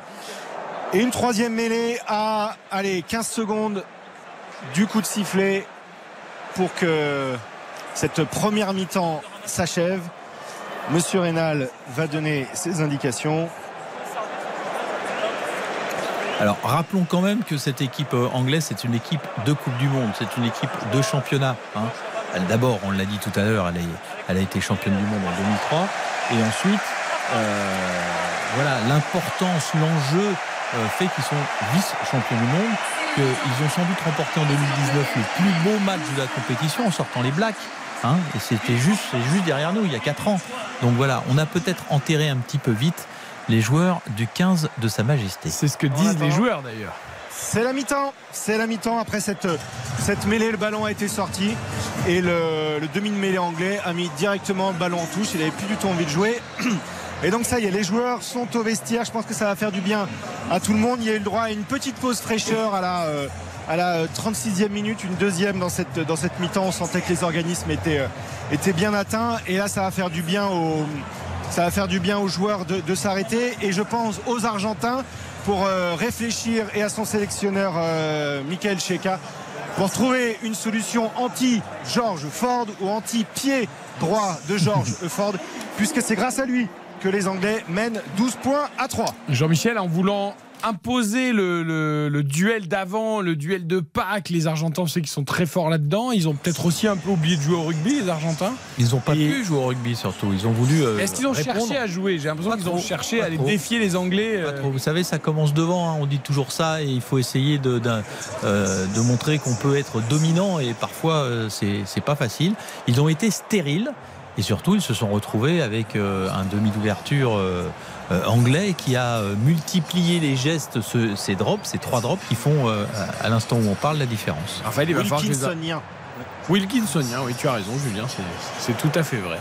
Vous vouliez me dire quelque Oui, chose je voulais vous dire que les Argentins doivent absolument changer tactiquement, ou alors dire, ou alors se dire, on va les user physiquement. Et finalement, le, la défense anglaise à 14, on le rappelle depuis euh, le carton rouge de Curry dès le début du match, eh bien, va exploser euh, avec les minutes qui vont avancer. Mais bon, le problème, c'est que là, le score, il y a 9 points de retard.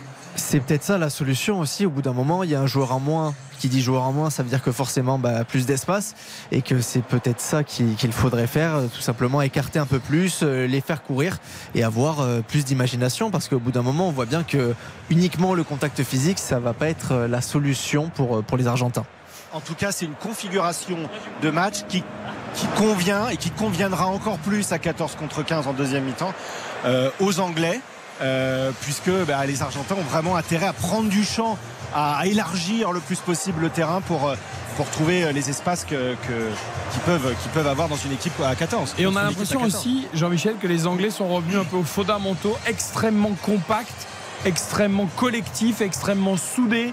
D'abord être euh, imperméable, bloquer ces Argentins, et ensuite, si on peut faire mieux, alors là, c'est pas du jeu offensif, c'est le pied de Ford, mais on a l'impression que voilà, peut-être que dans la difficulté aussi, les Anglais se sont ressoudés autour de cette Coupe du Monde. Quand on joue mal, et c'est leur cas quand même depuis euh, plusieurs euh, mois, on se concentre sur les fondamentaux. Et les fondamentaux du jeu, c'est le jeu d'avant, la conquête, avancer, ne pas s'exposer et jouer dans un petit périmètre. C'est ce qu'ils font. C'est vrai que quand même, on s'attendait à un match En termes de serré, spectacle. hein. On l'avait dit parce que de toute façon, il y avait une égalité parfaite. hein. C'était la cote de 2, que ce soit pour les Anglais ou les Argentins.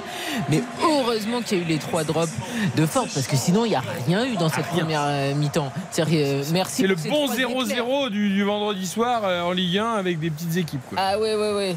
Je veux dire merci Ford parce que sinon. euh, il- et, et si on notait? Oh bah là, 3. 3, 3 drops. 3. Ah ouais, pas mal. Mmh. Vous savez, on a l'habitude de noter sur 10 dans RTL Foot tous les Bien tous les sûr, bien sûr. Donc là, euh, sur 10, ouais, 3. Hein.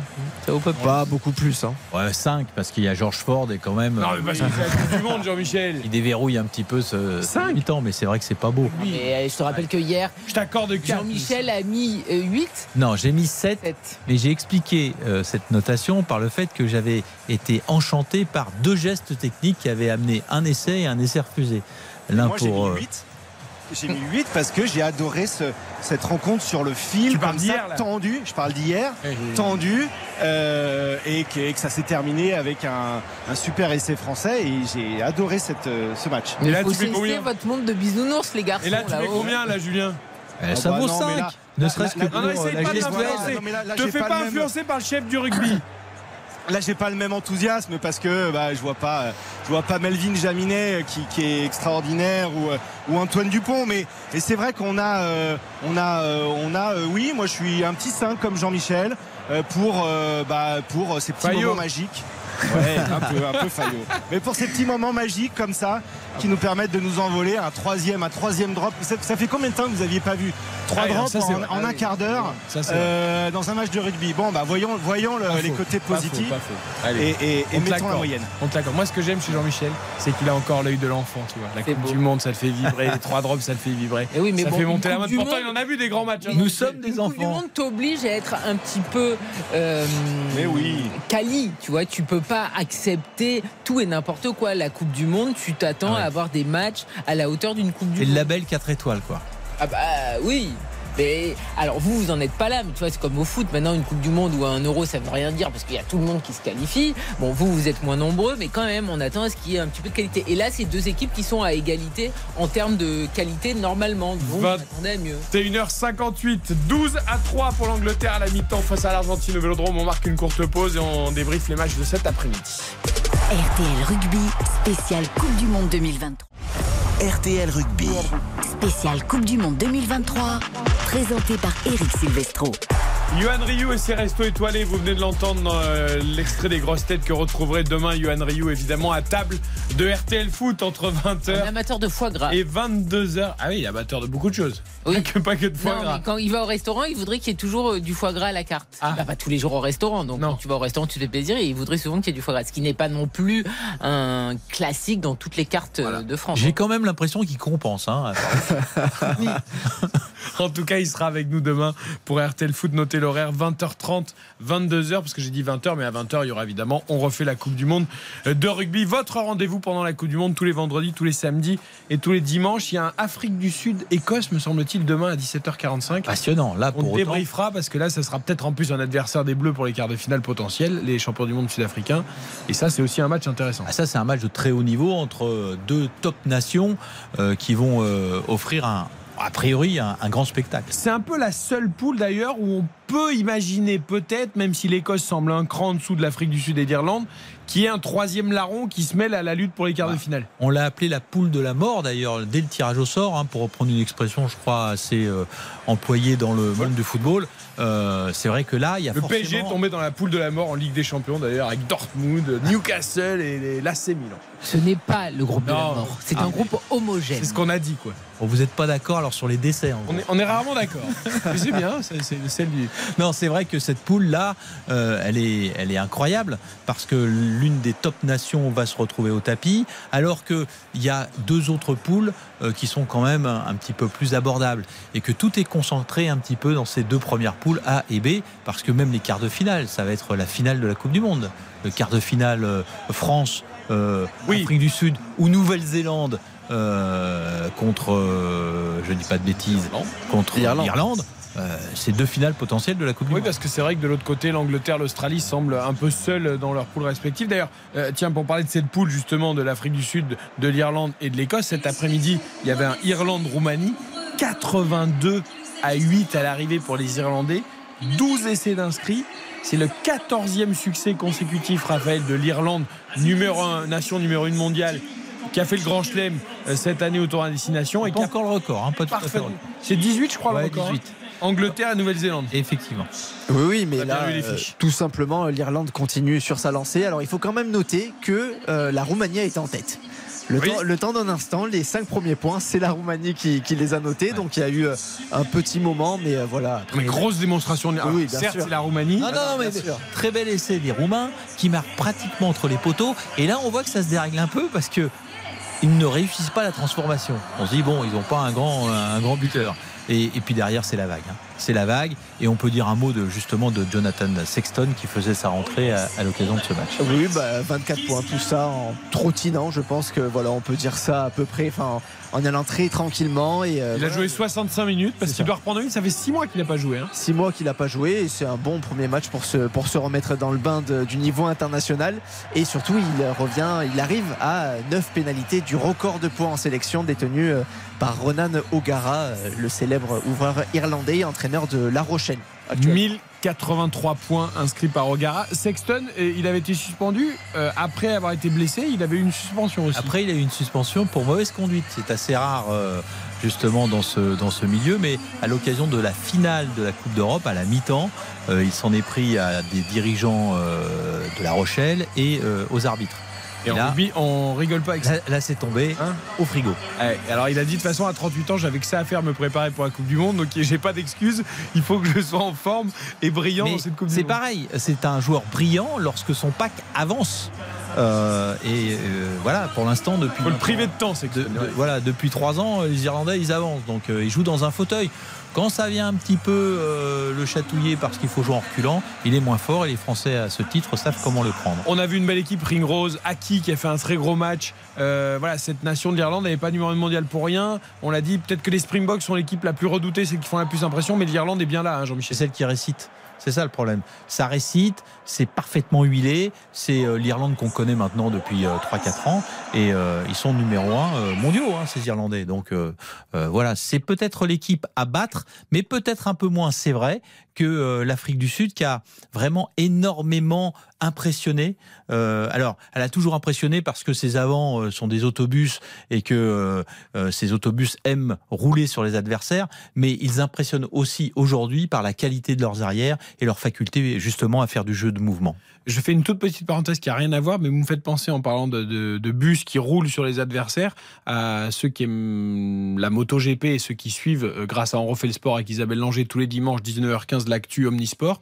Euh, vous vous rappelez que la semaine dernière, Francesco Bagnaia, le pilote Ducati, euh, leader du championnat du monde, s'est fait rouler dessus après avoir chuté. Mmh. Euh, il, va, il, va, il va piloter dès ce week-end. Hein. Ouais. Il remonte sur la moto. Aucune fracture. Aucune fracture. Il est rentré chez lui le soir même. C'est un truc de dingue. le mec s'est fait rouler dessus. Ouais. Ils ont cru qu'il avait deux jambes brisées et contusion. Et le gars va remonter sur la moto euh, dès la semaine suivante. C'est un truc de. de... Sacré des pilote. êtres à part. Hein, de non, mais c'est vraiment des, des, fous, quoi. Ah bah complètement. Bon voilà, parenthèse refermée. Euh, un petit mot aussi sur Italie-Namibie, c'est le groupe de la France. Euh, 52 à 8 pour l'Italie, qui là aussi a eu un peu de mal en première mi-temps, a marqué quand même 7 essais, bonus offensif. Euh, voilà, l'Italie assez séduisante dans le jeu en deuxième mi-temps. Assez, oui, voilà, mais vraiment sur la deuxième mi-temps, en première, ça a été euh, beaucoup plus poussif. Il faut euh, rappeler qu'en face, c'était la Namibie, donc c'est pas non plus sans Équipe habituée de la Coupe du Monde, hein, qui n'a jamais sûr. gagné un match, mais qui joue régulièrement des Coupes du Monde. Bien sûr, bien sûr, évidemment, mais voilà, ça reste quand même tout de même une petite nation, mais voilà, l'Italie a, a, fait le travail et est rentré, est rentré dans sa Coupe du Monde de la meilleure des manières. Et, euh, et, on va voir ce que ça va donner vu que on va bientôt, la France va bientôt les jouer en tout cas. Et on l'a entendu tout à l'heure Jean-Michel dans On refait la Coupe du Monde. Eric Blanc ne croit pas du tout par exemple à une surprise italienne soit contre les Blacks soit contre la France. Mais ah, qu'est-ce que tu dis? C'est pas possible les Italiens. c'est pas possible les Italiens. Non. Elle progresse quand même cette équipe italienne et elle est séduisante dans le jeu. On a envie de la voir. Moi j'ai envie de voir le All Black, euh, euh, le Nouvelle-Zélande d'Italie par exemple. Oui oui ça peut être sympa. Mais le, le sujet de fond à travers les résultats que vous donnez là, c'est la mondialisation du rugby. C'est le fait qu'il y a vraiment deux vitesse dans la même Coupe du Monde, ce qui ne s'observe pas dans une Coupe du Monde de foot. Il y a parfois un 4-0, un 3-0, mais c'est beaucoup moins marqué. Euh, il y a quoi Il y a une dizaine, douzaine de nations? Allez, maximum. Voilà, une petite dizaine de nations. Euh, et, et qu'on retrouve d'ailleurs au niveau économique de ce sport. L'économie du, du, rugby, il est en Europe, elle est en Europe, pardon, euh, un petit peu euh, dans l'hémisphère sud, mais très peu. La fédération argentine là qu'on voit ce soir, euh, elle est tout prête de déposer le bilan. Euh, il y a encore quelques années, elle avait du mal à payer ses internationaux lorsqu'ils étaient en, en, stage. Ça nous fera un excellent thème pour en refaire la Coupe du Monde oui, demain avec tous nos spécialistes. Non, non, mais c'est très bien de l'amorcer. je finis avec les grandes nations du rugby justement. L'Australie également s'est imposée assez facilement, mais sans impressionner 35 à 15 contre la Géorgie.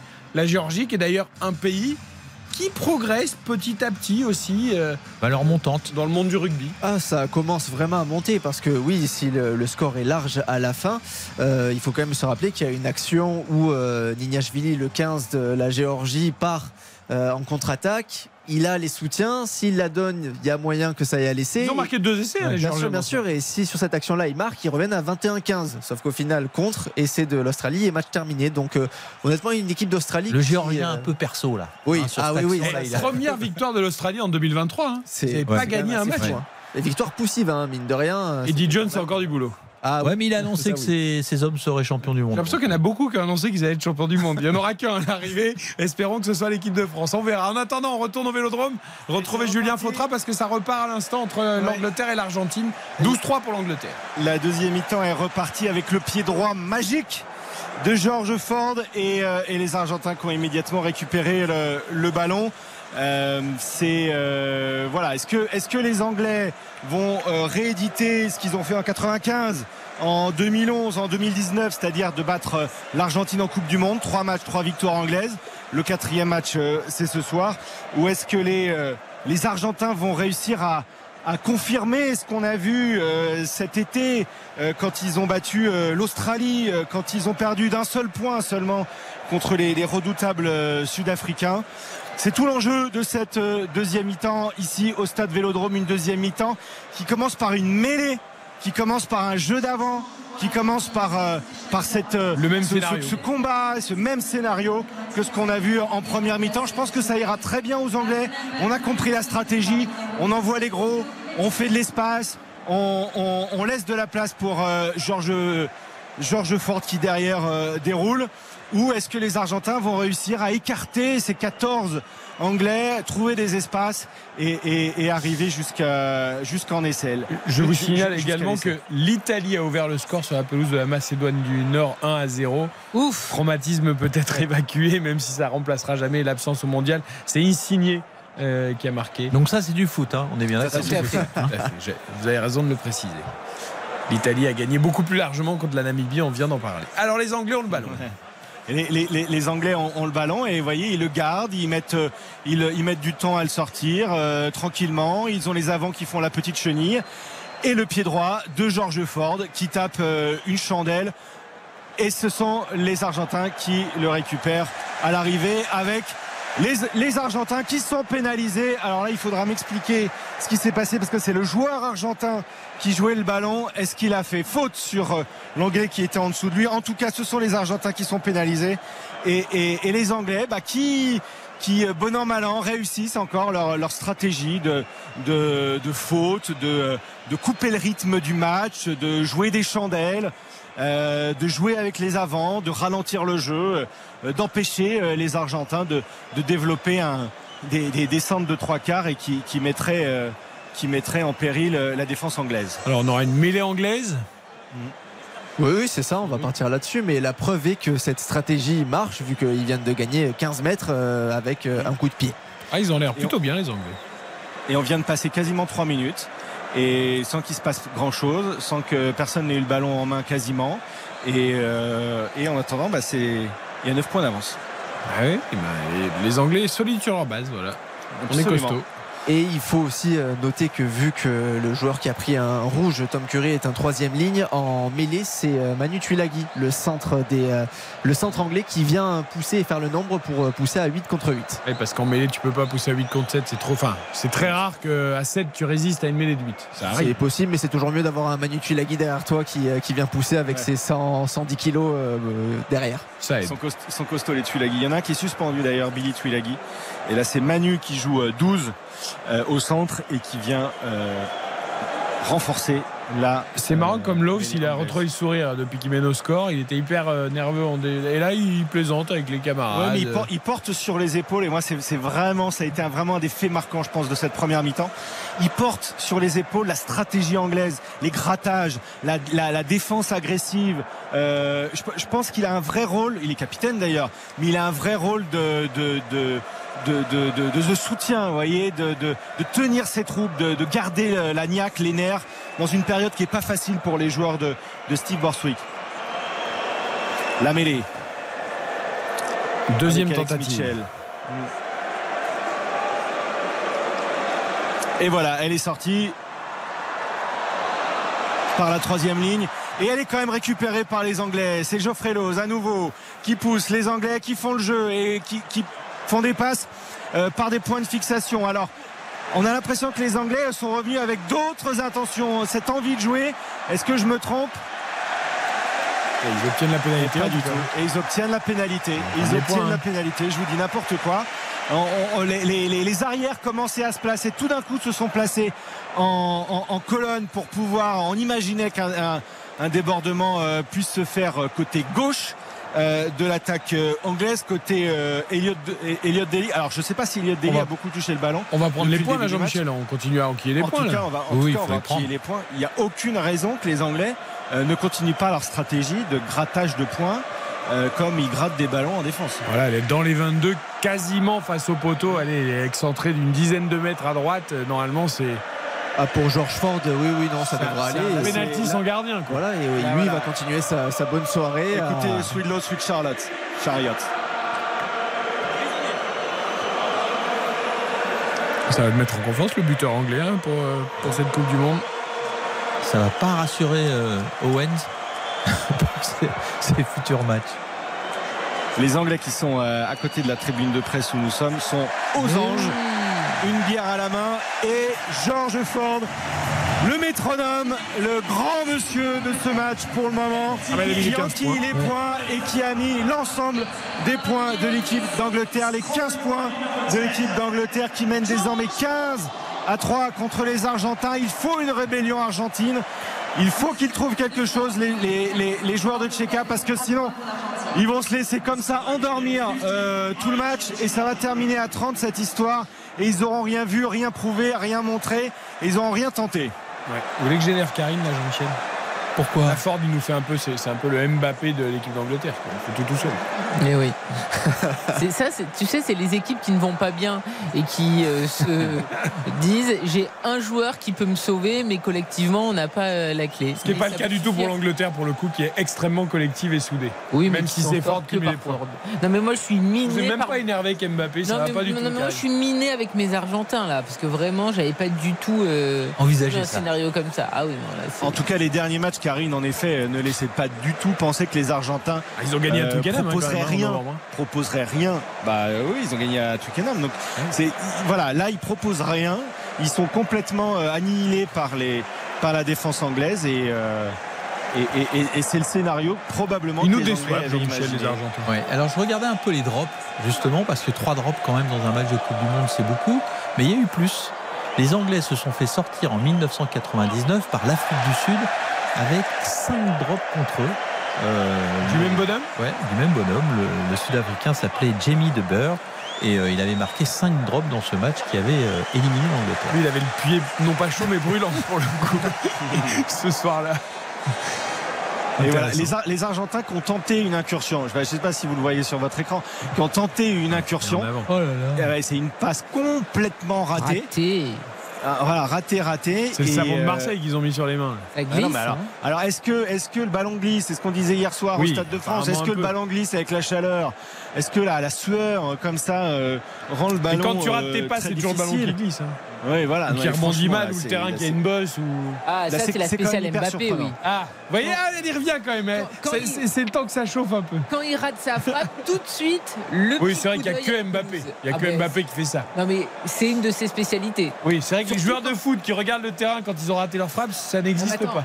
Quand tu es au Parc des Princes et que tu as juste un billard comme écrin pour jouer, c'est un peu fort de café, quoi. C'est pour ça qu'il marque tant de buts parce qu'il n'a pas de problème de terrain.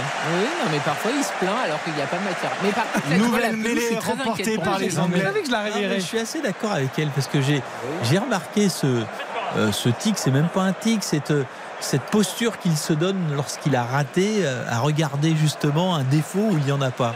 Et euh, bon, c'est aussi la marque du champion qui ne veut pas s'avouer à lui-même qu'il a eu peut-être euh, eh quelques, problèmes. Vous savez qu'il y a une vidéo de Mbappé hier lors du match France-Nouvelle-Zélande qui est virale sur les réseaux sociaux. Il est avec euh, Ousmane Dembélé dans les tribunes et sur un essai français, donc il y a un plan sur Kylian Mbappé en tribune et il y a tout le public qui se lève quand l'action avance vers leur but et, et quand il y a l'essai, tout le monde lève les bras et Mbappé met allez peut-être deux secondes euh, à réagir et à lever les bras ensuite. Et alors, euh, euh, ils disent qu'en gros, bah, le mec il n'a même pas vu qu'il y avait essai. Ça, ça prend des proportions sur les réseaux, alors qu'il y a quoi deux secondes de décalage. Je vais le défendre. Attention, il y a un décalage anglais formidable. Et Dembélé, lui, il lève même pas les bras, personne lui dit rien. Et, et- et à nouveau une passe, une passe manquée. Les Anglais qui ont tenté euh, une incursion comme ça euh, côté gauche avec Elliott Daly et qui termine en touche euh, comme à peu près l'ensemble des euh, actions un peu construites qui ont essayé euh, qui, qui- qui- qui ont lieu depuis le début du match. Il y a, il y a- une minute environ, il y a eu une mêlée, une nouvelle mêlée dans ce match qui a été remportée par les Anglais. Ils se sont congratulés, ils se sont pris dans les bras. On sentait que c'était vraiment. Ils ont pris un ascendant psychologique sur les avants argentins, c'est indéniable. Et c'est, à la clé de ce match. Et c'est la clé de ce début de ce deuxième mi-temps. Et on a du mal à voir comment euh, les Argentins euh, vont pouvoir réagir. Le ballon est dans le camp argentin. Les Anglais ne font pas de miracle. Les Anglais gardent le ballon. Les Anglais poussent avec leurs avants. Et, ça fait la maille. 15 à 3 pour l'Angleterre à la 50e minute de jeu dans ce match entre l'Angleterre et l'Argentine au stade Vélodrome. Vous êtes bien sur RTL, RTL Rugby. Jusqu'à 23h ce soir, on marque une courte pause et on revient à Marseille. RTL Rugby, spécial Coupe du Monde 2023. Avec Eric Silvel. RTL Rugby. Spécial Coupe du Monde 2023. Présenté par Eric Silvestro. Nous sommes ensemble jusqu'à 23h. Le rugby à l'honneur lors des 7 prochaines semaines de la Coupe du Monde sur RTL. Tous les vendredis, tous les samedis, tous les dimanches de 20h à 20h30, on refait la Coupe du Monde. Tous les matchs des Bleus, évidemment l'équipe de France en intégralité, quel que soit le jour, en espérant aller jusqu'au 28 octobre, avant le retour également du foot et de la Ligue 1 la semaine prochaine. Place au rugby ce soir avec Angleterre, Argentine. Julien Fautra est à Marseille. Pour l'instant, Julien, ce sont les Anglais qui sont devant. Manu Tuilagi vient de découper l'attaque argentine. Un, plaquage qui a fait résonner l'ensemble du stade Vélodrome et l'ensemble des supporters effarés des Argentins et ravis du côté anglais. Et les Anglais qui récupèrent à nouveau le ballon. Ils sont extraordinaires en défense. On peut dire ce qu'on veut ce soir. Les Anglais sont impériaux en défense, récupèrent, annihilent toutes les actions argentines. Les Argentins ne voient absolument pas comment trouver. Ils sont agressifs en défense. On vient de voir à nouveau euh, euh, Itoge, euh, Geoffrelos qui se sont euh, jetés euh, sur le ballon comme des morts de faim. Et on a l'impression qu'en défense, eh bien, euh, ces Anglais ont plus envie que les Argentins et ils viennent d'obtenir une nouvelle pénalité, ces Anglais. George Ford risque à nouveau de grappiller des points, de creuser encore le trou et de, rendre confiance, de donner confiance aux Anglais à mesure euh, proportionnellement, inversement proportionnellement à la confiance des Argentins qui à mon avis en train de s'effilocher ce, ce, comment dirais-je, j'allais dire ce tacle, mais c'est un tackle, ce plaquage de, de Tuilagi à l'instant euh, sur l'attaque euh, argentine était monstrueux. Ça fait partie de, vous savez, c'est tout, tout ce qui reste sur les réseaux sociaux, c'est ces moments un peu de, de choc. C'est Chabal, quoi. C'est- C'est c'est du Chabal euh, dans le texte. Je vous invite à, à revoir ce. À revoir Ah, il ce, était très beau, ce plaquage, ce- c'est vrai. ce le Georges Ford, ça allait, hein, terrain que Ford, métronome, qui aggrave encore plus le score pour l'Argentine et qui monte encore plus le score pour euh, l'Angleterre. C'est euh, chirurgical, c'est simple, c'est du rugby euh, sans, fre- sans fanfreluche et ça marche. Les Anglais sont loin devant, 18 à 3 à la 53e minute. Jean-Michel, au début, on était en C1, on faisait des, des- l'addition 3 plus 3. On va finir en CM2 avec la table de multiplication, hein, la table de 3 là. Oui, il va falloir qu'on On en est à 6 fois on 3. révise un petit peu Ouais. effectivement nos On va, tables. on va faire les tables de multiplication. Et sinon, il y en a un qui compte marquer un essai dans ce match ou pas? Ah, pas d'essai dans ce match pour l'instant. Bah, les Argentins font rien et les Anglais, ils ont euh, Ford qui s'occupe de tout. Donc, euh, Ouais. Et puis alors les conditions pour un essai là sont pas réunies, c'est-à-dire la maladresse euh, du jeu aux mains et la défense hyper agressive.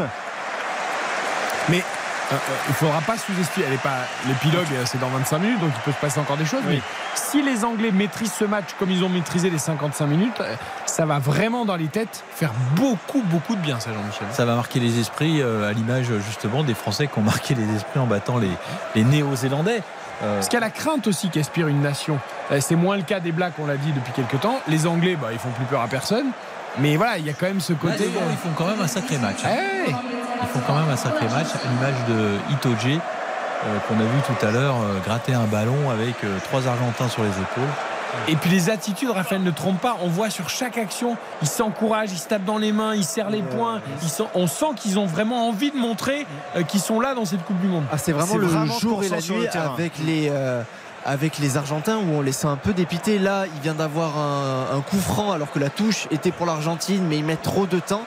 Euh, Ça n'a pas quoi faire, les Argentins. c'est très bizarre. On les sent vraiment sans solution. Peut-être fatigués aussi avec, euh, avec les, les- conditions. Mais Les Argentins, euh, ils voulaient imposer un duel d'avant et à l'arrivée, ils tombent ils le sur perdent. un Bien mur sûr. anglais à l'avant. Donc ils se disent mince, Ouais. euh, ça marche pas. Ah non, Ouais, mais ouais. il y a, il y a un vrai problème. Et ce qu'il faut savoir, voilà, c'est que comme, ils mettent un- comme les Anglais mettent un trois quarts dans la, mê- dans la mêlée, impossible d'attaquer avec un joueur en moins. Donc tout simplement, ce qu'ils font là, c'est ils poussent fort et ils vont essayer d'aller chercher la pénalité. S'ils l'ont, euh, ils sont plutôt dominants en mêlée. euh, bah, après, ça fait trois points encore. hein. Regardez. On n'imaginait pas forcément la mêlée anglaise dominante le- contre la mêlée argentine. Mais... Et une chandelle. Et, et une chandelle à nouveau. C'est-à-dire que les, les Anglais ne jouent qu'au pied. Pour le moment, ça leur réussit. Euh, mais euh, c'est un peu systématique. Je me posais la question quand vous, vous disiez les Anglais vont frapper un grand coup. Est-ce que le jeu n'est pas un peu euh, trop trop lisible? C'est-à-dire euh, Le jeu des ou des Anglais? Bah non, le jeu des Anglais, c'est-à-dire que les Anglais jouent le Japon dans le prochain match. Euh, c'est dans une semaine. Est-ce que le sélectionneur japonais n'a pas sous les yeux un cas d'école? Euh, avec euh, une façon de bloquer le jeu au pied euh, des Anglais Est-ce que c'est pas un peu lisible? Les Argentins sont un peu pris au dépourvu, mais est-ce que est-ce que les- est-ce que c'est pas trop stéréotypé? Je, me, je pose la question au spécialiste Jean-Michel, mais est-ce- voilà, est-ce que est-ce que c'est pas trop simple? Alors moi, je trouve que c'est pas l'Angleterre qui fait un super match. C'est l'Argentine qui est pas au niveau et ça, c'est une surprise. Voilà. On peut pas dire que on a retrouvé une équipe d'Angleterre flamboyante avec des avants formidables. Euh, on peut simplement constater que les Argentins font n'importe quoi avec les ballons euh, qu'ils peuvent euh, éventuellement exploiter. Et une énième pénalité. Alors ça, il faudra Et En compter, plus, hein. ils se mettent à la faute toutes les 5 secondes. Ouais, il faudra compter le nombre de fautes argentines, c'est euh, c'est ahurissant. Alors la pression anglaise est là, hein, c'est euh, les- les- les- les- les- l'équipe anglaise arrive à, à- à mettre cette pression qui, qui, qui pousse à la faute les Argentins. Mais là, il va y avoir une nouvelle pénalité pour George Ford. Euh, je, je vois pas comment il pourrait la manquer, quoi. Et dites-moi, Owen Farrell, il va avoir du mal à retrouver sa place de demi-ouverture du 15 de la Rose. hein. Ah ouais, ouais. Ah ouais, Alors je crois qu'il est suspendu aussi pour le prochain match. Donc Oui, oui, mais quand même. Si euh, George Ford euh, marque les esprits de cette euh, façon. Alors il y a Ah eu bah, un entraîneur à un moment qui là. les a fait jouer tous les deux. hein. Il y en a un qui joue au centre, l'autre à l'ouverture. Mais Ford à l'ouverture, là, c'est vraiment Bah, un aura- pari gagnant. il- Ouais, ouais, mais, mais Ford à la mêlée, il n'aura pas le même impact. Hein. Il aura pas, il sera pas dégagé, ou alors, euh, ou alors c'est un Ouais, jeu un peu il pourra jouer mais- au centre. Ou, ou alors jouer au centre peut-être, ou alors, euh, ou alors sur une position un peu à la Ramos, qui est quasiment un, mais à l'arrière c'est c'est étrange, mais à la Euh. Ramos qui serait quasiment un meneur de jeu, un deuxième numéro 10 euh, pour le pour Alors, on était à d'Angleterre. 3 x 6, c'est ce qu'on va faire 3 x 7. 3 x 7, ça fait combien? 21 Voilà. Bien Ah, Pas de scientifique, attention. Eh, attention, Oh hein. Ah oui Il y a du niveau. hein. Vous étiez encore 21 sur quelle lettre à, Ça sent à la prépa, pour, euh. Pour Non, mettre j'ai une 9 sa, en maths. hein, donc sa pénalité. Elle moi. part extrêmement bien. Elle est passée. Et Elle immanquablement, George Ford est le grand bonhomme de ce match, puisqu'il enquille les pénalités, il enquille les drops, et ça pousse, ça pousse l'Angleterre à 21 points dans ce premier match, dans ce match. euh, dans ce premier match pour l'équipe d'Argentine et pour l'équipe d'Angleterre, les Anglais qui frappent un grand coup dans les esprits. On voit les Argentins qui essaient de se parler et qui sont complètement perdus et qui sont menés de 18 points à une heure de jeu à la 58e minute précisément. On a du mal à voir comment ils vont, euh, ils vont réussir. Là, ils essaient de récupérer la balle par, un, par une relance, euh, par un engagement très court.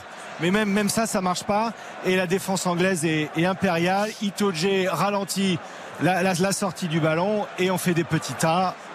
Et c'est parti. Euh, Il on n'y a, a pas que les Argentins qui sont perdus. Je peux vous dire qu'il y a les Italiens qui sont perdus aussi en football parce qu'ils menaient 1-0 en Macédoine du Nord. Et ils viennent de se faire égaliser à 7 minutes de la fin. Un but partout. L'ami Gigio Donnarumma dans les buts euh, n'a rien pu faire sur un coup franc direct bien frappé pour le coup dans le petit filet. Mais quand même, euh, l'Italie, nouvelle désillusion à venir dans les qualifications de l'Euro du 24, sans doute en Macédoine du Nord, même si les Italiens poussent pour reprendre l'avantage. On revient au Quelle rugby. agressivité, quelle agressivité dans la défense anglaise. Les... Ah, peut-être un décalage, un décalage sur le trois quarts argentin, mais qui repousse, euh, qui repart vers le centre, qui est complètement bloqué sur Ah, les extérieurs. raffûté quand même. Et qui, est, obligé, de, repiquer vers le centre. Et on revient. C'est là où les Anglais veulent jouer. C'est là où ils poussent les Argentins à jouer parce que c'est là qu'ils sont forts. Et, là où les Argentins ne trouvent pas de solution. Il faut qu'ils aillent sur les côtés, les Argentins. Nouvelle récupération anglaise. C'est incroyable. Le public est complètement galvanisé. Le public fait ça quasiment comme un essai. Les Anglais se tapent dans les mains. Nouvelle fois, une nouvelle fois, la défense anglaise a mis l'attaque argentine à la faute. C'est extraordinaire. Et Georges Ford qui prend le ballon dans les mains. On a l'impression de revoir la, même chose, la même chose depuis depuis la, la, la 15e minute. C'est extraordinaire. Et évidemment, on est au milieu du terrain. Je vous le donne en mille. Ford va la tenter. Hors de question qu'il trouve une touche. Il va la tenter. Il va la rentrer. euh, il a mis un drop à cet endroit-là. Donc euh, pourquoi il ne mettrait pas une pénalité où il a le temps de se préparer Moi, je retiens vraiment Donc- la cohésion anglaise dans ce match. hein. Euh, Ouais, ouais. Jean-Michel a raison, les Argentins montés sont transparents, mais la cohésion anglaise. Comme ils sont Ça fait montés longtemps qu'on sur l'a les pas vu, hein. attaques, c'est extraordinaire. Ouais. Ils sont vraiment montés très fort. hein. Ils sont sur deux, on les voit se taper dans les mains, on les voit s'invectiver, on les voit se parler, on les voit se. Ah bah c'est des Ah, joueurs de fléchettes. hein. Alors c'est sûr que euh, dès que les premières fléchettes sont bonnes, derrière euh, on boit des bières et on continue. Et oui, Ah, j'imagine. je, je voyais Ouais. pas où vous vouliez en venir avec le jeu de fléchettes, mais ça y est, maintenant j'ai Bah, ça veut dire que quand Et ça commence Fort à, réussir, là ça va passer à gauche. Ah ouais. C'est le deuxième loupé, hein. c'est Elliot Daly qui l'a qui l'a tenté. C'est lui qui l'avait tenté déjà tout à l'heure. C'est le buteur longue distance de Ah oui, j'avais pas l'Angleterre. vu, j'avais pas vu les deux, vous avez raison. Et, euh, et lui, il Et il a, il un peu plus de mal euh, de loin à régler la mire. Mais pourquoi ils tentent pas fort de, sur ces histoires-là? Peut-être qu'il le sent pas. hein. Une pénalité, c'est pas tout à fait la même chose qu'un drop. Donc, euh, Ouais, et puis après, Deli, peut-être c'était pour le remettre en confiance. Il avait raté la première. Le- Là, là, le Ouais, score ouais, est quand même ouais, bien ouais. Vous avez avantageux. Peut-être voulu lui, lui donner confiance. Et c'est raté pour le coup. Parce qu'il les a pas ratés qu'un peu en plus. Hein. Ils sont largement à côté. Et les Anglais Et récupèrent encore le ballon. Oui, oui, oui. C'est dès qu'il y a un rebond, il est côté anglais. Dès qu'il y a une, euh, dès qu'il y a deux joueurs à la dispute sur un ballon haut, euh, le, le ballon arrive toujours sur un joueur anglais. Il y a toujours une chandelle. euh, de Ford, vous voyez le ballon là qui, qui part n'importe où et ça, et ça finit toujours dans un bras anglais. Le public applaudit ça comme, euh, comme si c'était 5 points qui étaient marqués. C'est, c'est, ouh là là, ouh le caramel, ouh le caramel. C'est limite à retardement. Ouais, ça Oh, c'était peut-être la solution. Oui, oui, mais il en fallait pas beaucoup plus. hein. Non. Ouh, le caramel sur Ford, c'est peut-être la solution. hein. Le secouer un petit peu pour que pour qu'il soit moins efficace. Alors l'Argentine jouera les Samoa pour le prochain match. Ce sera vendredi 22 septembre. Le 22, ouais. Ils vont avoir un peu de temps, les Argentins, pour se remettre euh, de leur entame manquée, mais il va falloir vraiment qu'ils se remettent en question parce que là, c'est vrai, Jean-Michel, on ne les reconnaît pas, les Argentins. C'est incroyable. Le, le match n'est pas fini. hein, Ils sont euh, anesthésiés, oui, il n'est pas fini. Ouais, C'est aussi une équipe euh, qui a su développer un vrai jeu d'attaque avec, euh, on parlait de Rouanimov qui n'est pas sur la feuille de match, mais l'ailier du, du- du Racing, il y a toute cette génération de- d'attaquants qui ont fait naître aussi euh, euh, plein de choses dans cette équipe euh, argentine. Et là, bon, on joue devant mal et on joue pas derrière. Donc c'est sûr, on s'expose et les Anglais peuvent progresser. On est sur une pause fraîcheur. 62e minute, c'est ce qu'on disait en première mi-temps. On est sur un, un moment un peu euh, où on se rafraîchit et où on se, où on se repose un petit peu. Eh bien, tu vas pouvoir souffler. On va faire une pub comme ça pendant la pause fraîcheur. Tout le monde va se. Moi, je la fais aussi, ma pause fraîcheur. Eh ben oui, une petite gorgée d'eau, ça fait du bien. 22h34 sur RTL, 21 à 3 pour l'Angleterre face à l'Argentine. À tout de suite pour la fin du match. RTL Rugby. Spéciale Coupe du Monde 2023. RTL Rugby. Spéciale Coupe du Monde 2023. Présenté par Eric Silvestro.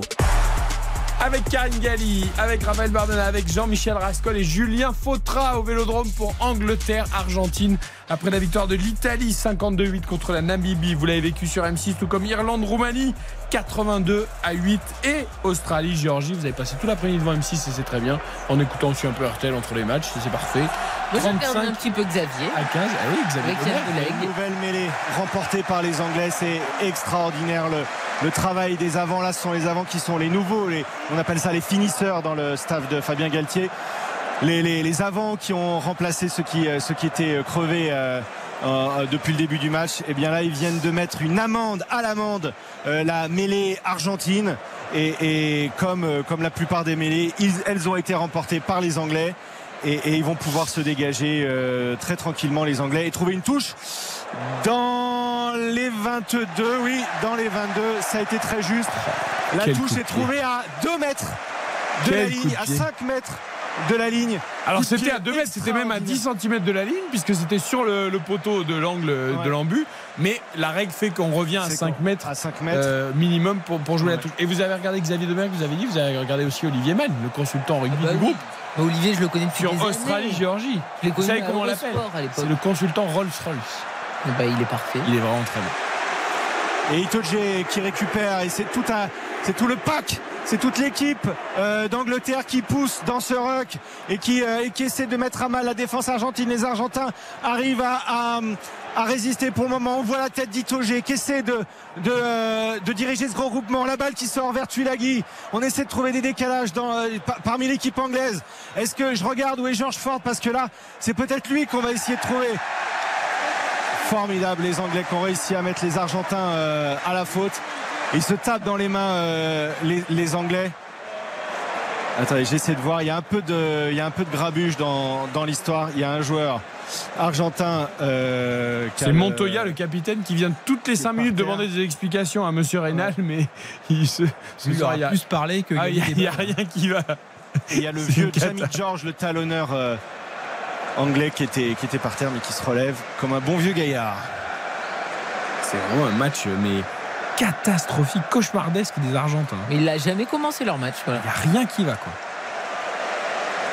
Ils sont passés à travers du début jusqu'à la fin et on voit toujours pas en plus cette supériorité numérique en leur faveur. On, on la ressent Oui, pas on du oublie tout. presque. On oublie presque qu'ils sont à 15 Ouais. contre 14. hein. Oui, c'est vrai. Ah oui, on, Non, mais- on se disait qu'en seconde période, il y aurait peut-être un changement, une évolution, et pas du tout. Et la fatigue n'a pas l'air de marquer les Anglais. hein. Non, en tout cas, ils sont galvanisés par le score et, leur plan fonctionne à merveille. Ils aspirent les Argentins au centre du terrain, euh, dans des zones de combat, alors que tout l'intérêt des Argentins serait d'aller, euh, sur les extérieurs pour euh, pour trouver des décalages. Geoffrey Loos qui, j'ai l'impression, est en train de sortir, applaudi par tout le public parce qu'il fait un match incroyable, tant sur le plan du jeu que sur l'aspect psychologique. C'est lui qui a porté euh, son équipe, qui a porté les gars dans la bataille euh, des Anglais et, Georges qui va tenter une nouvelle pénalité. Un résultat de foot à vous donner grâce à Raphaël Bardella qui vient de me le montrer. En effet, euh, l'Allemagne en football qui va organiser l'Euro l'été prochain, on le rappelle, 14 juin, 14 juillet, ce sera évidemment sur RTL, a été humilié à domicile par le Japon, 4 buts à 1 euh, euh, aujourd'hui. On rappelle que l'Allemagne jouera contre la France mardi soir à Dortmund. Euh, RTL y sera pour une- rencontre en intégralité avec Philippe Sanfourche et Nicolas Georgerot. Rien ne va en Allemagne. Hansi Flick, le sélectionneur, est menacé. On verra si les Bleus vont les enfoncer encore un peu plus mardi. Parce que En tu foot, hein, pas parce qu'en basket, ça va bien. En foot. Ah oui, en basket, euh, évidemment. Tu Finale contre la Serbie au championnat du monde. Après avoir sorti les États-Unis. Effectivement. Et tu peux pas te cacher derrière le fait que ça soit un match amical, parce que les problèmes de l'Allemagne durent depuis euh, de nombreuses années maintenant. Et c'est vrai que c'est super inquiétant avant l'organisation de leur Euro. La cas, pénalité, tout va 3 bien x 8. pour George Ford qui rentre une nouvelle pénalité impériale au pied, le numéro 10. Le demi d'ouverture euh, anglais, les Argentins, on le regarde dans le vide. Les Argentins ne, trouvent pas la solution, ne savent pas comment trouver la solution. Anesthésiés, on le disait tout à l'heure, aspirés par cette euh, défense anglaise. Euh, je vous reprenez votre table de multiplication. 3 x 8, Karine. 3 x 8. Elle réfléchit. 3 Ouais, x 8. réfléchis. Oh là là, Karine. Allez, ça fait 24 à 3 pour l'équipe. Allez, d'Angleterre. 24, 24. oh, bac scientifique. J'ai eu euh, 9 en maths. Moi, j'étais très forte rang en pour physique près du chimie. radiateur. Non, j'étais très forte en physique chimie. T'avais pris option physique-chimie Bien sûr. Ah, Ah oui. J'avais pris SVT. Ah, ah, alors, tu sais combien j'ai eu quand même en bio? J'ai eu 3. Ah, j'ai eu. Ah, c'est quoi C'est trois légumes et trois fruits par Ah, mais- C'était quoi F6 quand même. hein. Ah ben je sais. Et donc euh, quand je suis allée au rattrapage, la dame très Ah, bienveillante, oui quand même. Ah bah avec 3 en coef 6 Oui. et 9 en coef J'ai eu quatre euh, au 7. rattrapage. La dame très bienveillante me dit Ah, il y a eu un coup de stress, un souci, vous inquiétez pas, vu le nombre de points que vous devez récupérer, vous allez l'avoir largement votre bac au rattrapage. Je dis Ah, vous avez encore rien vu. Et ben elle m'a remis 3 au, au rattrapage à l'oral. Ah, oui. À la SVT, c'est pas possible en fait. Ah, c'est impossible. J'ai jamais rien compris à cette matière. Ok. Horrible. Bon, allez. Euh, donc 3 x 8, 24. En effet, 24 3 x points 8, de 24. Ford ce soir, l'ouvreur anglais. Et les, les- les Argentins qui, qui partent à l'attaque. Et ils essaient de trouver un peu de mouvement. Là, on, on a l'impression qu'il y a, il y a peut-être ils essaient de trouver des choses. Là, c'est c'est un peu nouveau dans ce match. Il a fallu attendre la 67e minute. Les Argentins qui essaient de, de faire des décalages, qui, qui, qui, qui, qui poussent, mais les Anglais qui sont impériaux en défense et qui arrivent à ralentir les attaques. Les Argentins ont toujours le ballon et arrivent à faire des différences. Et voilà, et qui arrivent à pousser. Et cette fois, ils envoient les avants, qui arrivent à passer les bras arrive qui, arrive à faire les décalages. On est côté gauche de l'attaque euh, argentine, le demi de mêlée qui pousse, qui essaie de s'introduire. Les Anglais qui résistent, mais ça pousse. On est à 5 mètres de la ligne. Les Argentins qui poussent, qui arrivent à décaler. C'est le 10 qui fait le, travail du 9. Et, les avants qui arrivent à décaler, qui échappent aux mains des défenseurs anglais, qui arrivent à pousser. Est-ce qu'ils vont sauver l'honneur Euh, L'honneur de ce match, ces Argentins? En tout cas, il serait temps. 68e minute, le public qui suit son équipe d'Argentine. Est-ce que les Argentins ont aplati? Ils sont du côté de l'un but. Non, non. Il n'y a, pas- y a rien qui marche. Non, non, il y a un Anglais qui coupe dessous. Il n'y a, y a rien qui marche, c'est pas possible. Pour l'équipe d'Argentine, je me rassois pour l'occasion.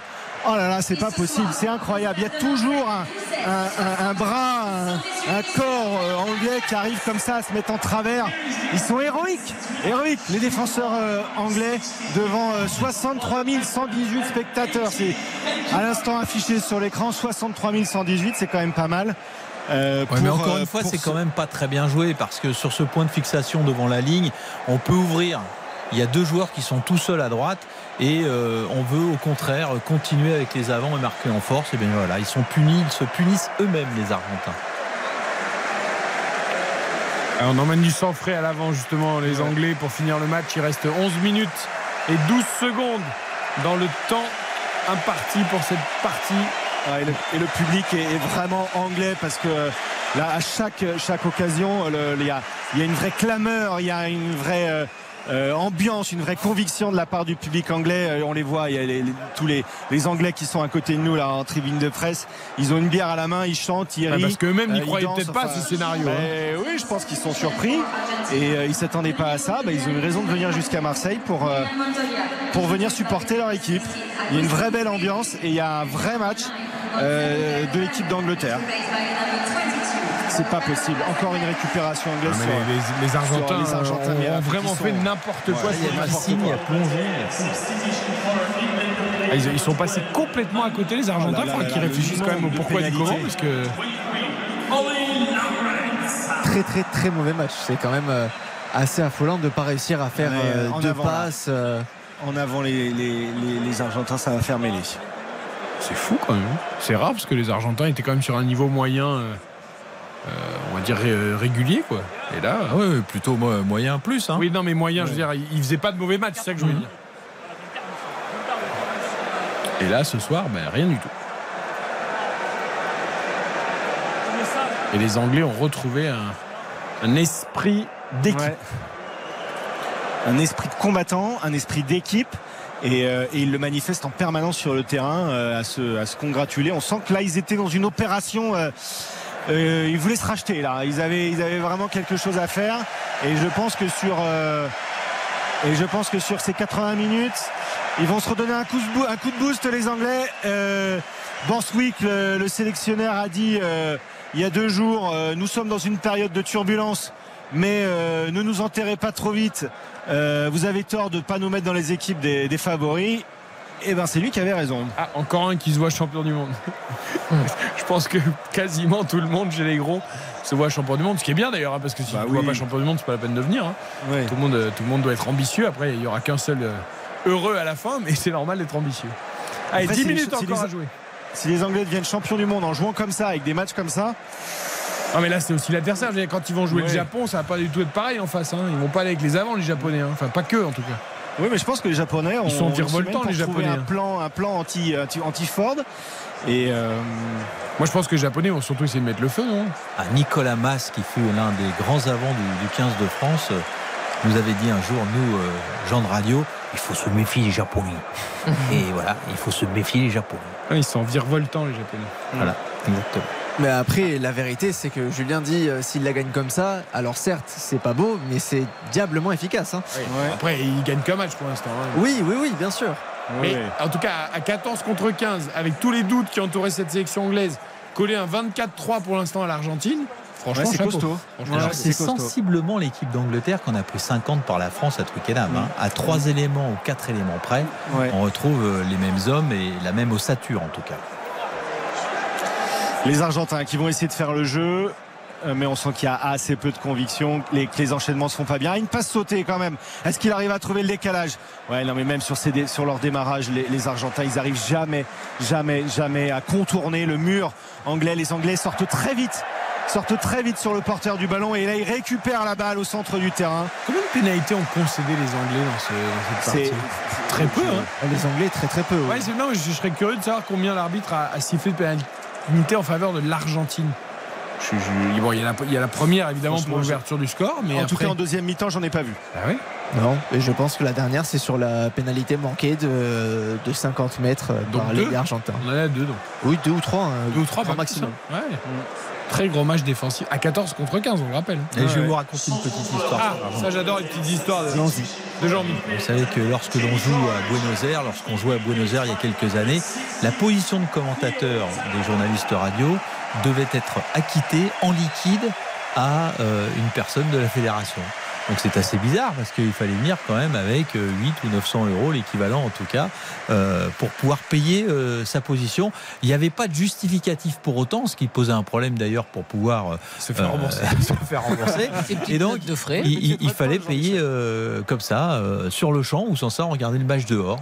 Donc c'était assez euh, étonnant. Il m'est arrivé de revenir donc avec euh, euh, sur un petit bout de papier le prix d'une position de commentateur, ce qui était quand même assez difficile, mais ça fonctionnait comme ça et ça fonctionnait très bien, a priori. Sympa. Pas mal. Très très sympathique. Belle anecdote. Nouvelle mêlée, introduction anglaise.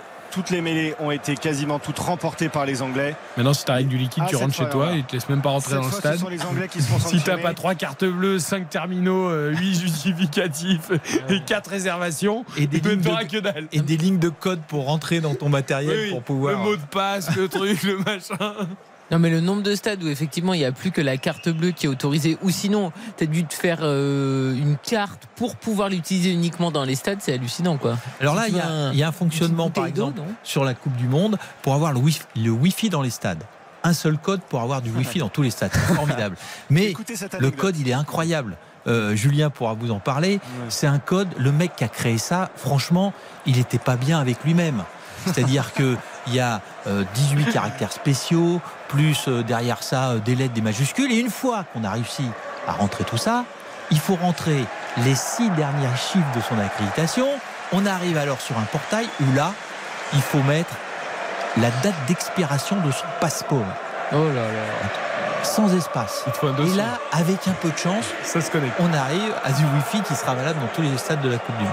Tu sais que je suis toujours fasciné. Je me dis toujours quels sont les tarés lors des réunions qui ont dit oui, bien sûr, on valide, bien sûr, oui, oui, ce process nous convient Eh, c'est parfaitement. pour la sécurité. Oui, non, mais enfin d'accord. Mais quelle sécurité? Ben, euh, la sécurité.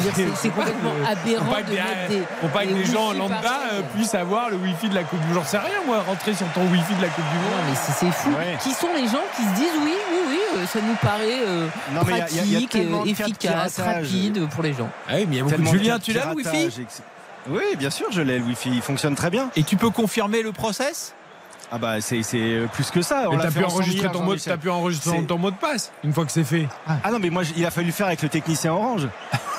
Ah oui. Ah bah attendez. Ah bah mais attendez, c'est- mais au moins vous sauvez l'emploi, Attendez, c'est j'ai bien. pas- J'ai j'ai- j'ai pas fait normal sup en physique comme Karine. Hein, c'est non non non. J'ai j'ai- j'ai- j'ai- il, fa- il faut, faut, faut être euh, voilà faut être ingénieur pour euh, pour pour pouvoir. Vous euh, 8 x le mot de 3, passe. c'est déjà compliqué, Ah, donc les va. caractères spéciaux. Non, mais tu sais euh, que pour la petite anecdote, quand même, au vélodrome qui était brandé orange pendant longtemps, Mhm. tu avais le Wi-Fi. Mais vraiment l'un des plus pourris de France, tu vois, alors que tu étais Bah, quand même euh, Orange Vélodrome et le Wi-Fi était quand même ex- excessivement mauvais et tu avais beaucoup de mal à, à t'en Je servir. dis qu'il y a aussi Bouygues, Free, euh, SFR dans le site, voilà. Pour Ah, mais là, il se trouve que le naming c'était Orange. Tout à fait, tout à fait. Voilà, c'est pas ma faute si Bouygues n'a pas mis l'argent pour être Bouygues Vélodrome. Bah, ils fournissent plutôt les Anglais. TF1 pour le Wi-Fi.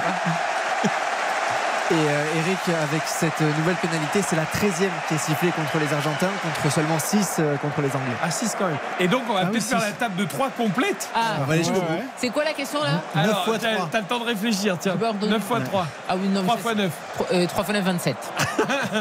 ça, je l'ai quand même. Non, mais tout à l'heure, vous m'avez perturbé. J'ai eu un moment de peur, vous savez. Alors, En est-ce attendant, est-ce qu'on les va boucler la table de sont à 3 nous fait- Les Argentins se sont euh, à, nou- à nouveau fait euh, sanctionner et les Anglais.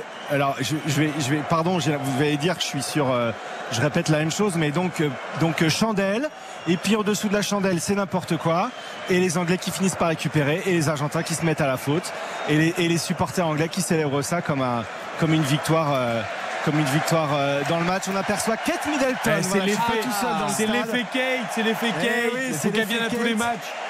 Si elle veut venir faire l'émission dans Refait la Coupe du Monde, on l'accueille volontiers en studio. Bah, nous, il n'y a, pas de elle problème. doit pas être loin de nous. Et- donc, et d'ailleurs, euh, si son mari fait une autre un soirée comme, comme aujourd'hui, c'est pas grave non plus. Il n'est pas obligé de venir à RTL. hein. Euh, nouvelle euh, donc pénalité, euh, je vous le donne en mille, c'est George Ford qui s'élance. Il est un peu à droite, lui le droitier, mais ça rentre quand même. Quel métronome, quel joueur incroyable, quel grand bonhomme dans cette euh, première euh, journée, dans ce premier match pour euh, les Anglais. George Ford a 27 points ce soir, 9 x 3, 27, 9, 9 pénalités entre les poteaux et les Argentins qui, je pense, n'y croient même plus ne croient même plus pouvoir revenir dans ce match. 24 points d'avance. Est-ce que vous auriez imaginé en ce début de match où on mettait tous les uns comme les autres l'Argentine favori qui mettrait, euh, qui perdrait de 24 points contre les Anglais à 5 minutes, à 4 minutes de la fin du match. Comme disait Jean-Michel en début d'émission, c'est une équipe de grande compétition et je trouve que c'est une belle réponse d'une grande nation, Jean-Michel, ce match. Alors encore une fois, les Argentins sont passés au travers, mais les Anglais, euh, je trouve que c'est une très belle réponse par rapport à ce qu'ils ont vécu ces derniers On ne doit jamais les oublier. Dans euh, la Coupe du Monde, ils ont toujours euh, marqué de leur empreinte leur passage. Ils ont été champions du monde, ce que nous, on n'a jamais réussi à faire. les Anglais restent les Anglais. Et lorsqu'il faut effectivement taper du poing sur la table, comme ils le font ce soir, eh bien, ils le font plutôt avec talent. Même si, même si, il n'y a pas eu d'essai dans ce match. Ah non, d'accord. Oui. Hein et eux, ils ont, ils ont, fait ce qu'il faut pour gagner ce match et largement en infériorité numérique. Une grenadine sans glaçon. À... Good job.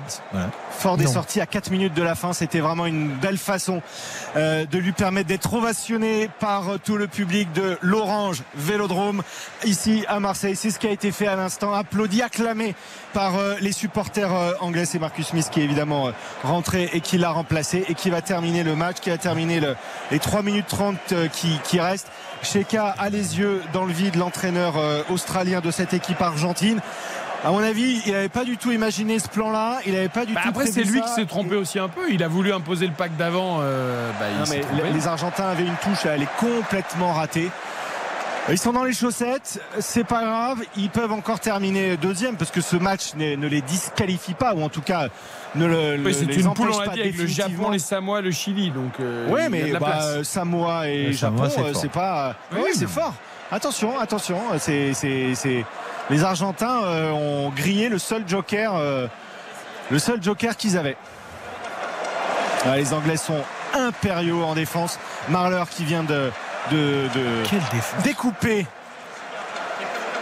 le 6 argentin, le troisième ligne argentin. C'est les Argentins qui tentent de repartir et qui, mais qui on les, on les sent euh, ouais, sans solution. La moindre passe et il y a tout de suite deux euh, défenseurs anglais sur le rable du, du vite, de, de l'attaquant argentin ça défend très vite comme vous dites. Et, et, et c'est alors là ils ont peut-être trouvé un petit décalage sur le dans la droite. Est-ce que ça va arriver jusqu'à non ça arrivera jamais jusqu'à l'ailier. C'est incroyable. C'est incroyable. Johnny May n'arrivera jamais à se mettre euh, en évidence là il avait tout pour euh, recevoir le ballon. Maintenant son partenaire l'a pas vu. Il est, il pouvait aller tranquillement à laisser derrière. La, combinaison, le début de combinaison était bien, et bien évidemment il y a une passe qui est pas faite et la descente de trois quarts qui est complètement ratée. Ah, les ils essayent encore, ils essayent encore les Argentins. Qui, qui essayent encore. Mais c'est pareil, ils essaient au centre du terrain comme ça. Il faut qu'ils. Voilà, la passe sautée qui va vers l'extérieur, vers le 14 argentin qui essaie de déborder, mais non, qui repique au centre. Mais pourquoi est-ce qu'il repique au centre à chaque fois? Bah, Tout simplement parce qu'il n'a pas le choix, parce que le, le défenseur anglais, en l'occurrence Johnny May, le pousse vers l'intérieur le, pour le mettre au contact d'Itoge et, et, et, et, de ses amis. Et là, c'est.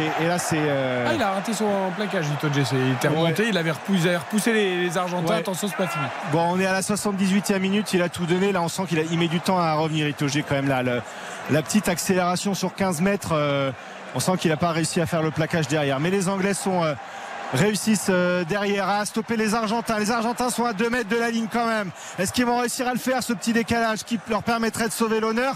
Oui, c'est c'est. Voilà, bravo. Bravo. C'est l'orgueil, ça, l'orgueil euh, de l'équipe d'Argentine. Bravo, parce que il fallait quand même y aller le chercher celui-là. Et c'est l'essai euh, des Argentins au courage. Bruni. Euh, ouais, c'est ça. 21. Qui, 21. Absolument, oui, le 21, qui a, qui, a, qui a, comme ça réussi à, à, à, à rouler sur un Anglais et qui est, et qui est parvenu, euh, Bruni, à mettre le, le ballon dans, derrière la ligne d'en but. Bravo quand même euh, pour, pour ce, ce, ce petit sursaut d'orgueil. Euh, des Argentins en toute fin de match. On est à la 79e minute.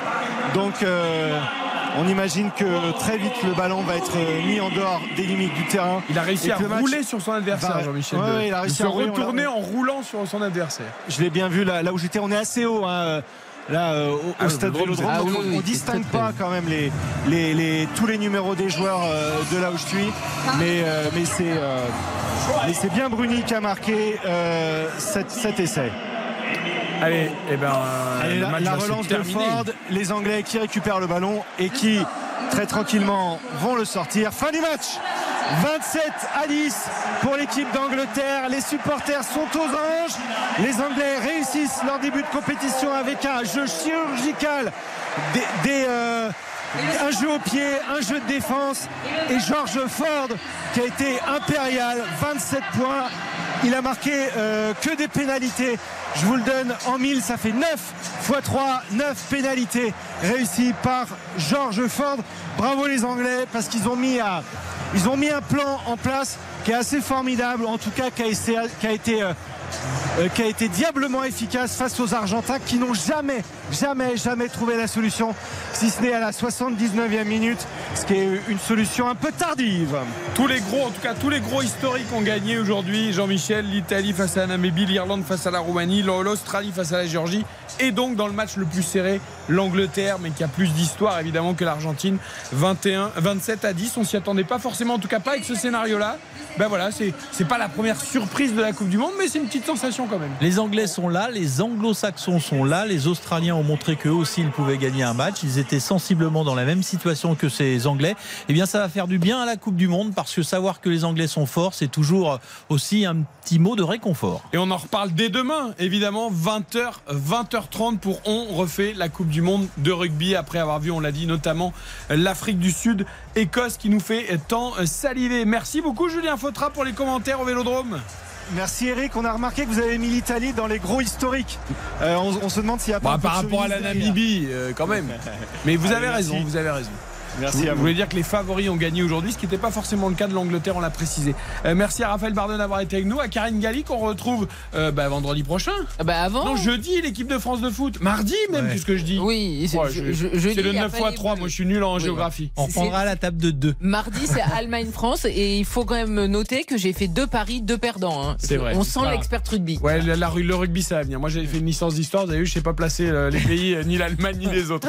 Comme quoi, il faut revoir les études. Euh, merci à tous d'avoir été avec nous, en tout cas, euh, pour ce RTL Rugby. Demain, les rendez-vous, eh bien, donc 20h, 20h30, on refait la Coupe du Monde. 20h30, 22h, ce sera RTL Foot avec toute l'actu des Bleus avant le match en Allemagne mardi. Puis un grand conseil de l'Europe avec tous nos spécialistes des championnats européens. Et puis dès 19h15, bien sûr, Isabelle Langer pourront refait le sport en partenariat avec le Parisien jusqu'à 20h et notamment un entretien avec le basketteur Evan Fournier. Très bonne soirée à tous. Merci à Ilkae et à Boris à la réalisation. On se retrouve mardi soir. Vous avez rendez-vous avec George Lang pour la musique, la collection RTL. il est 20.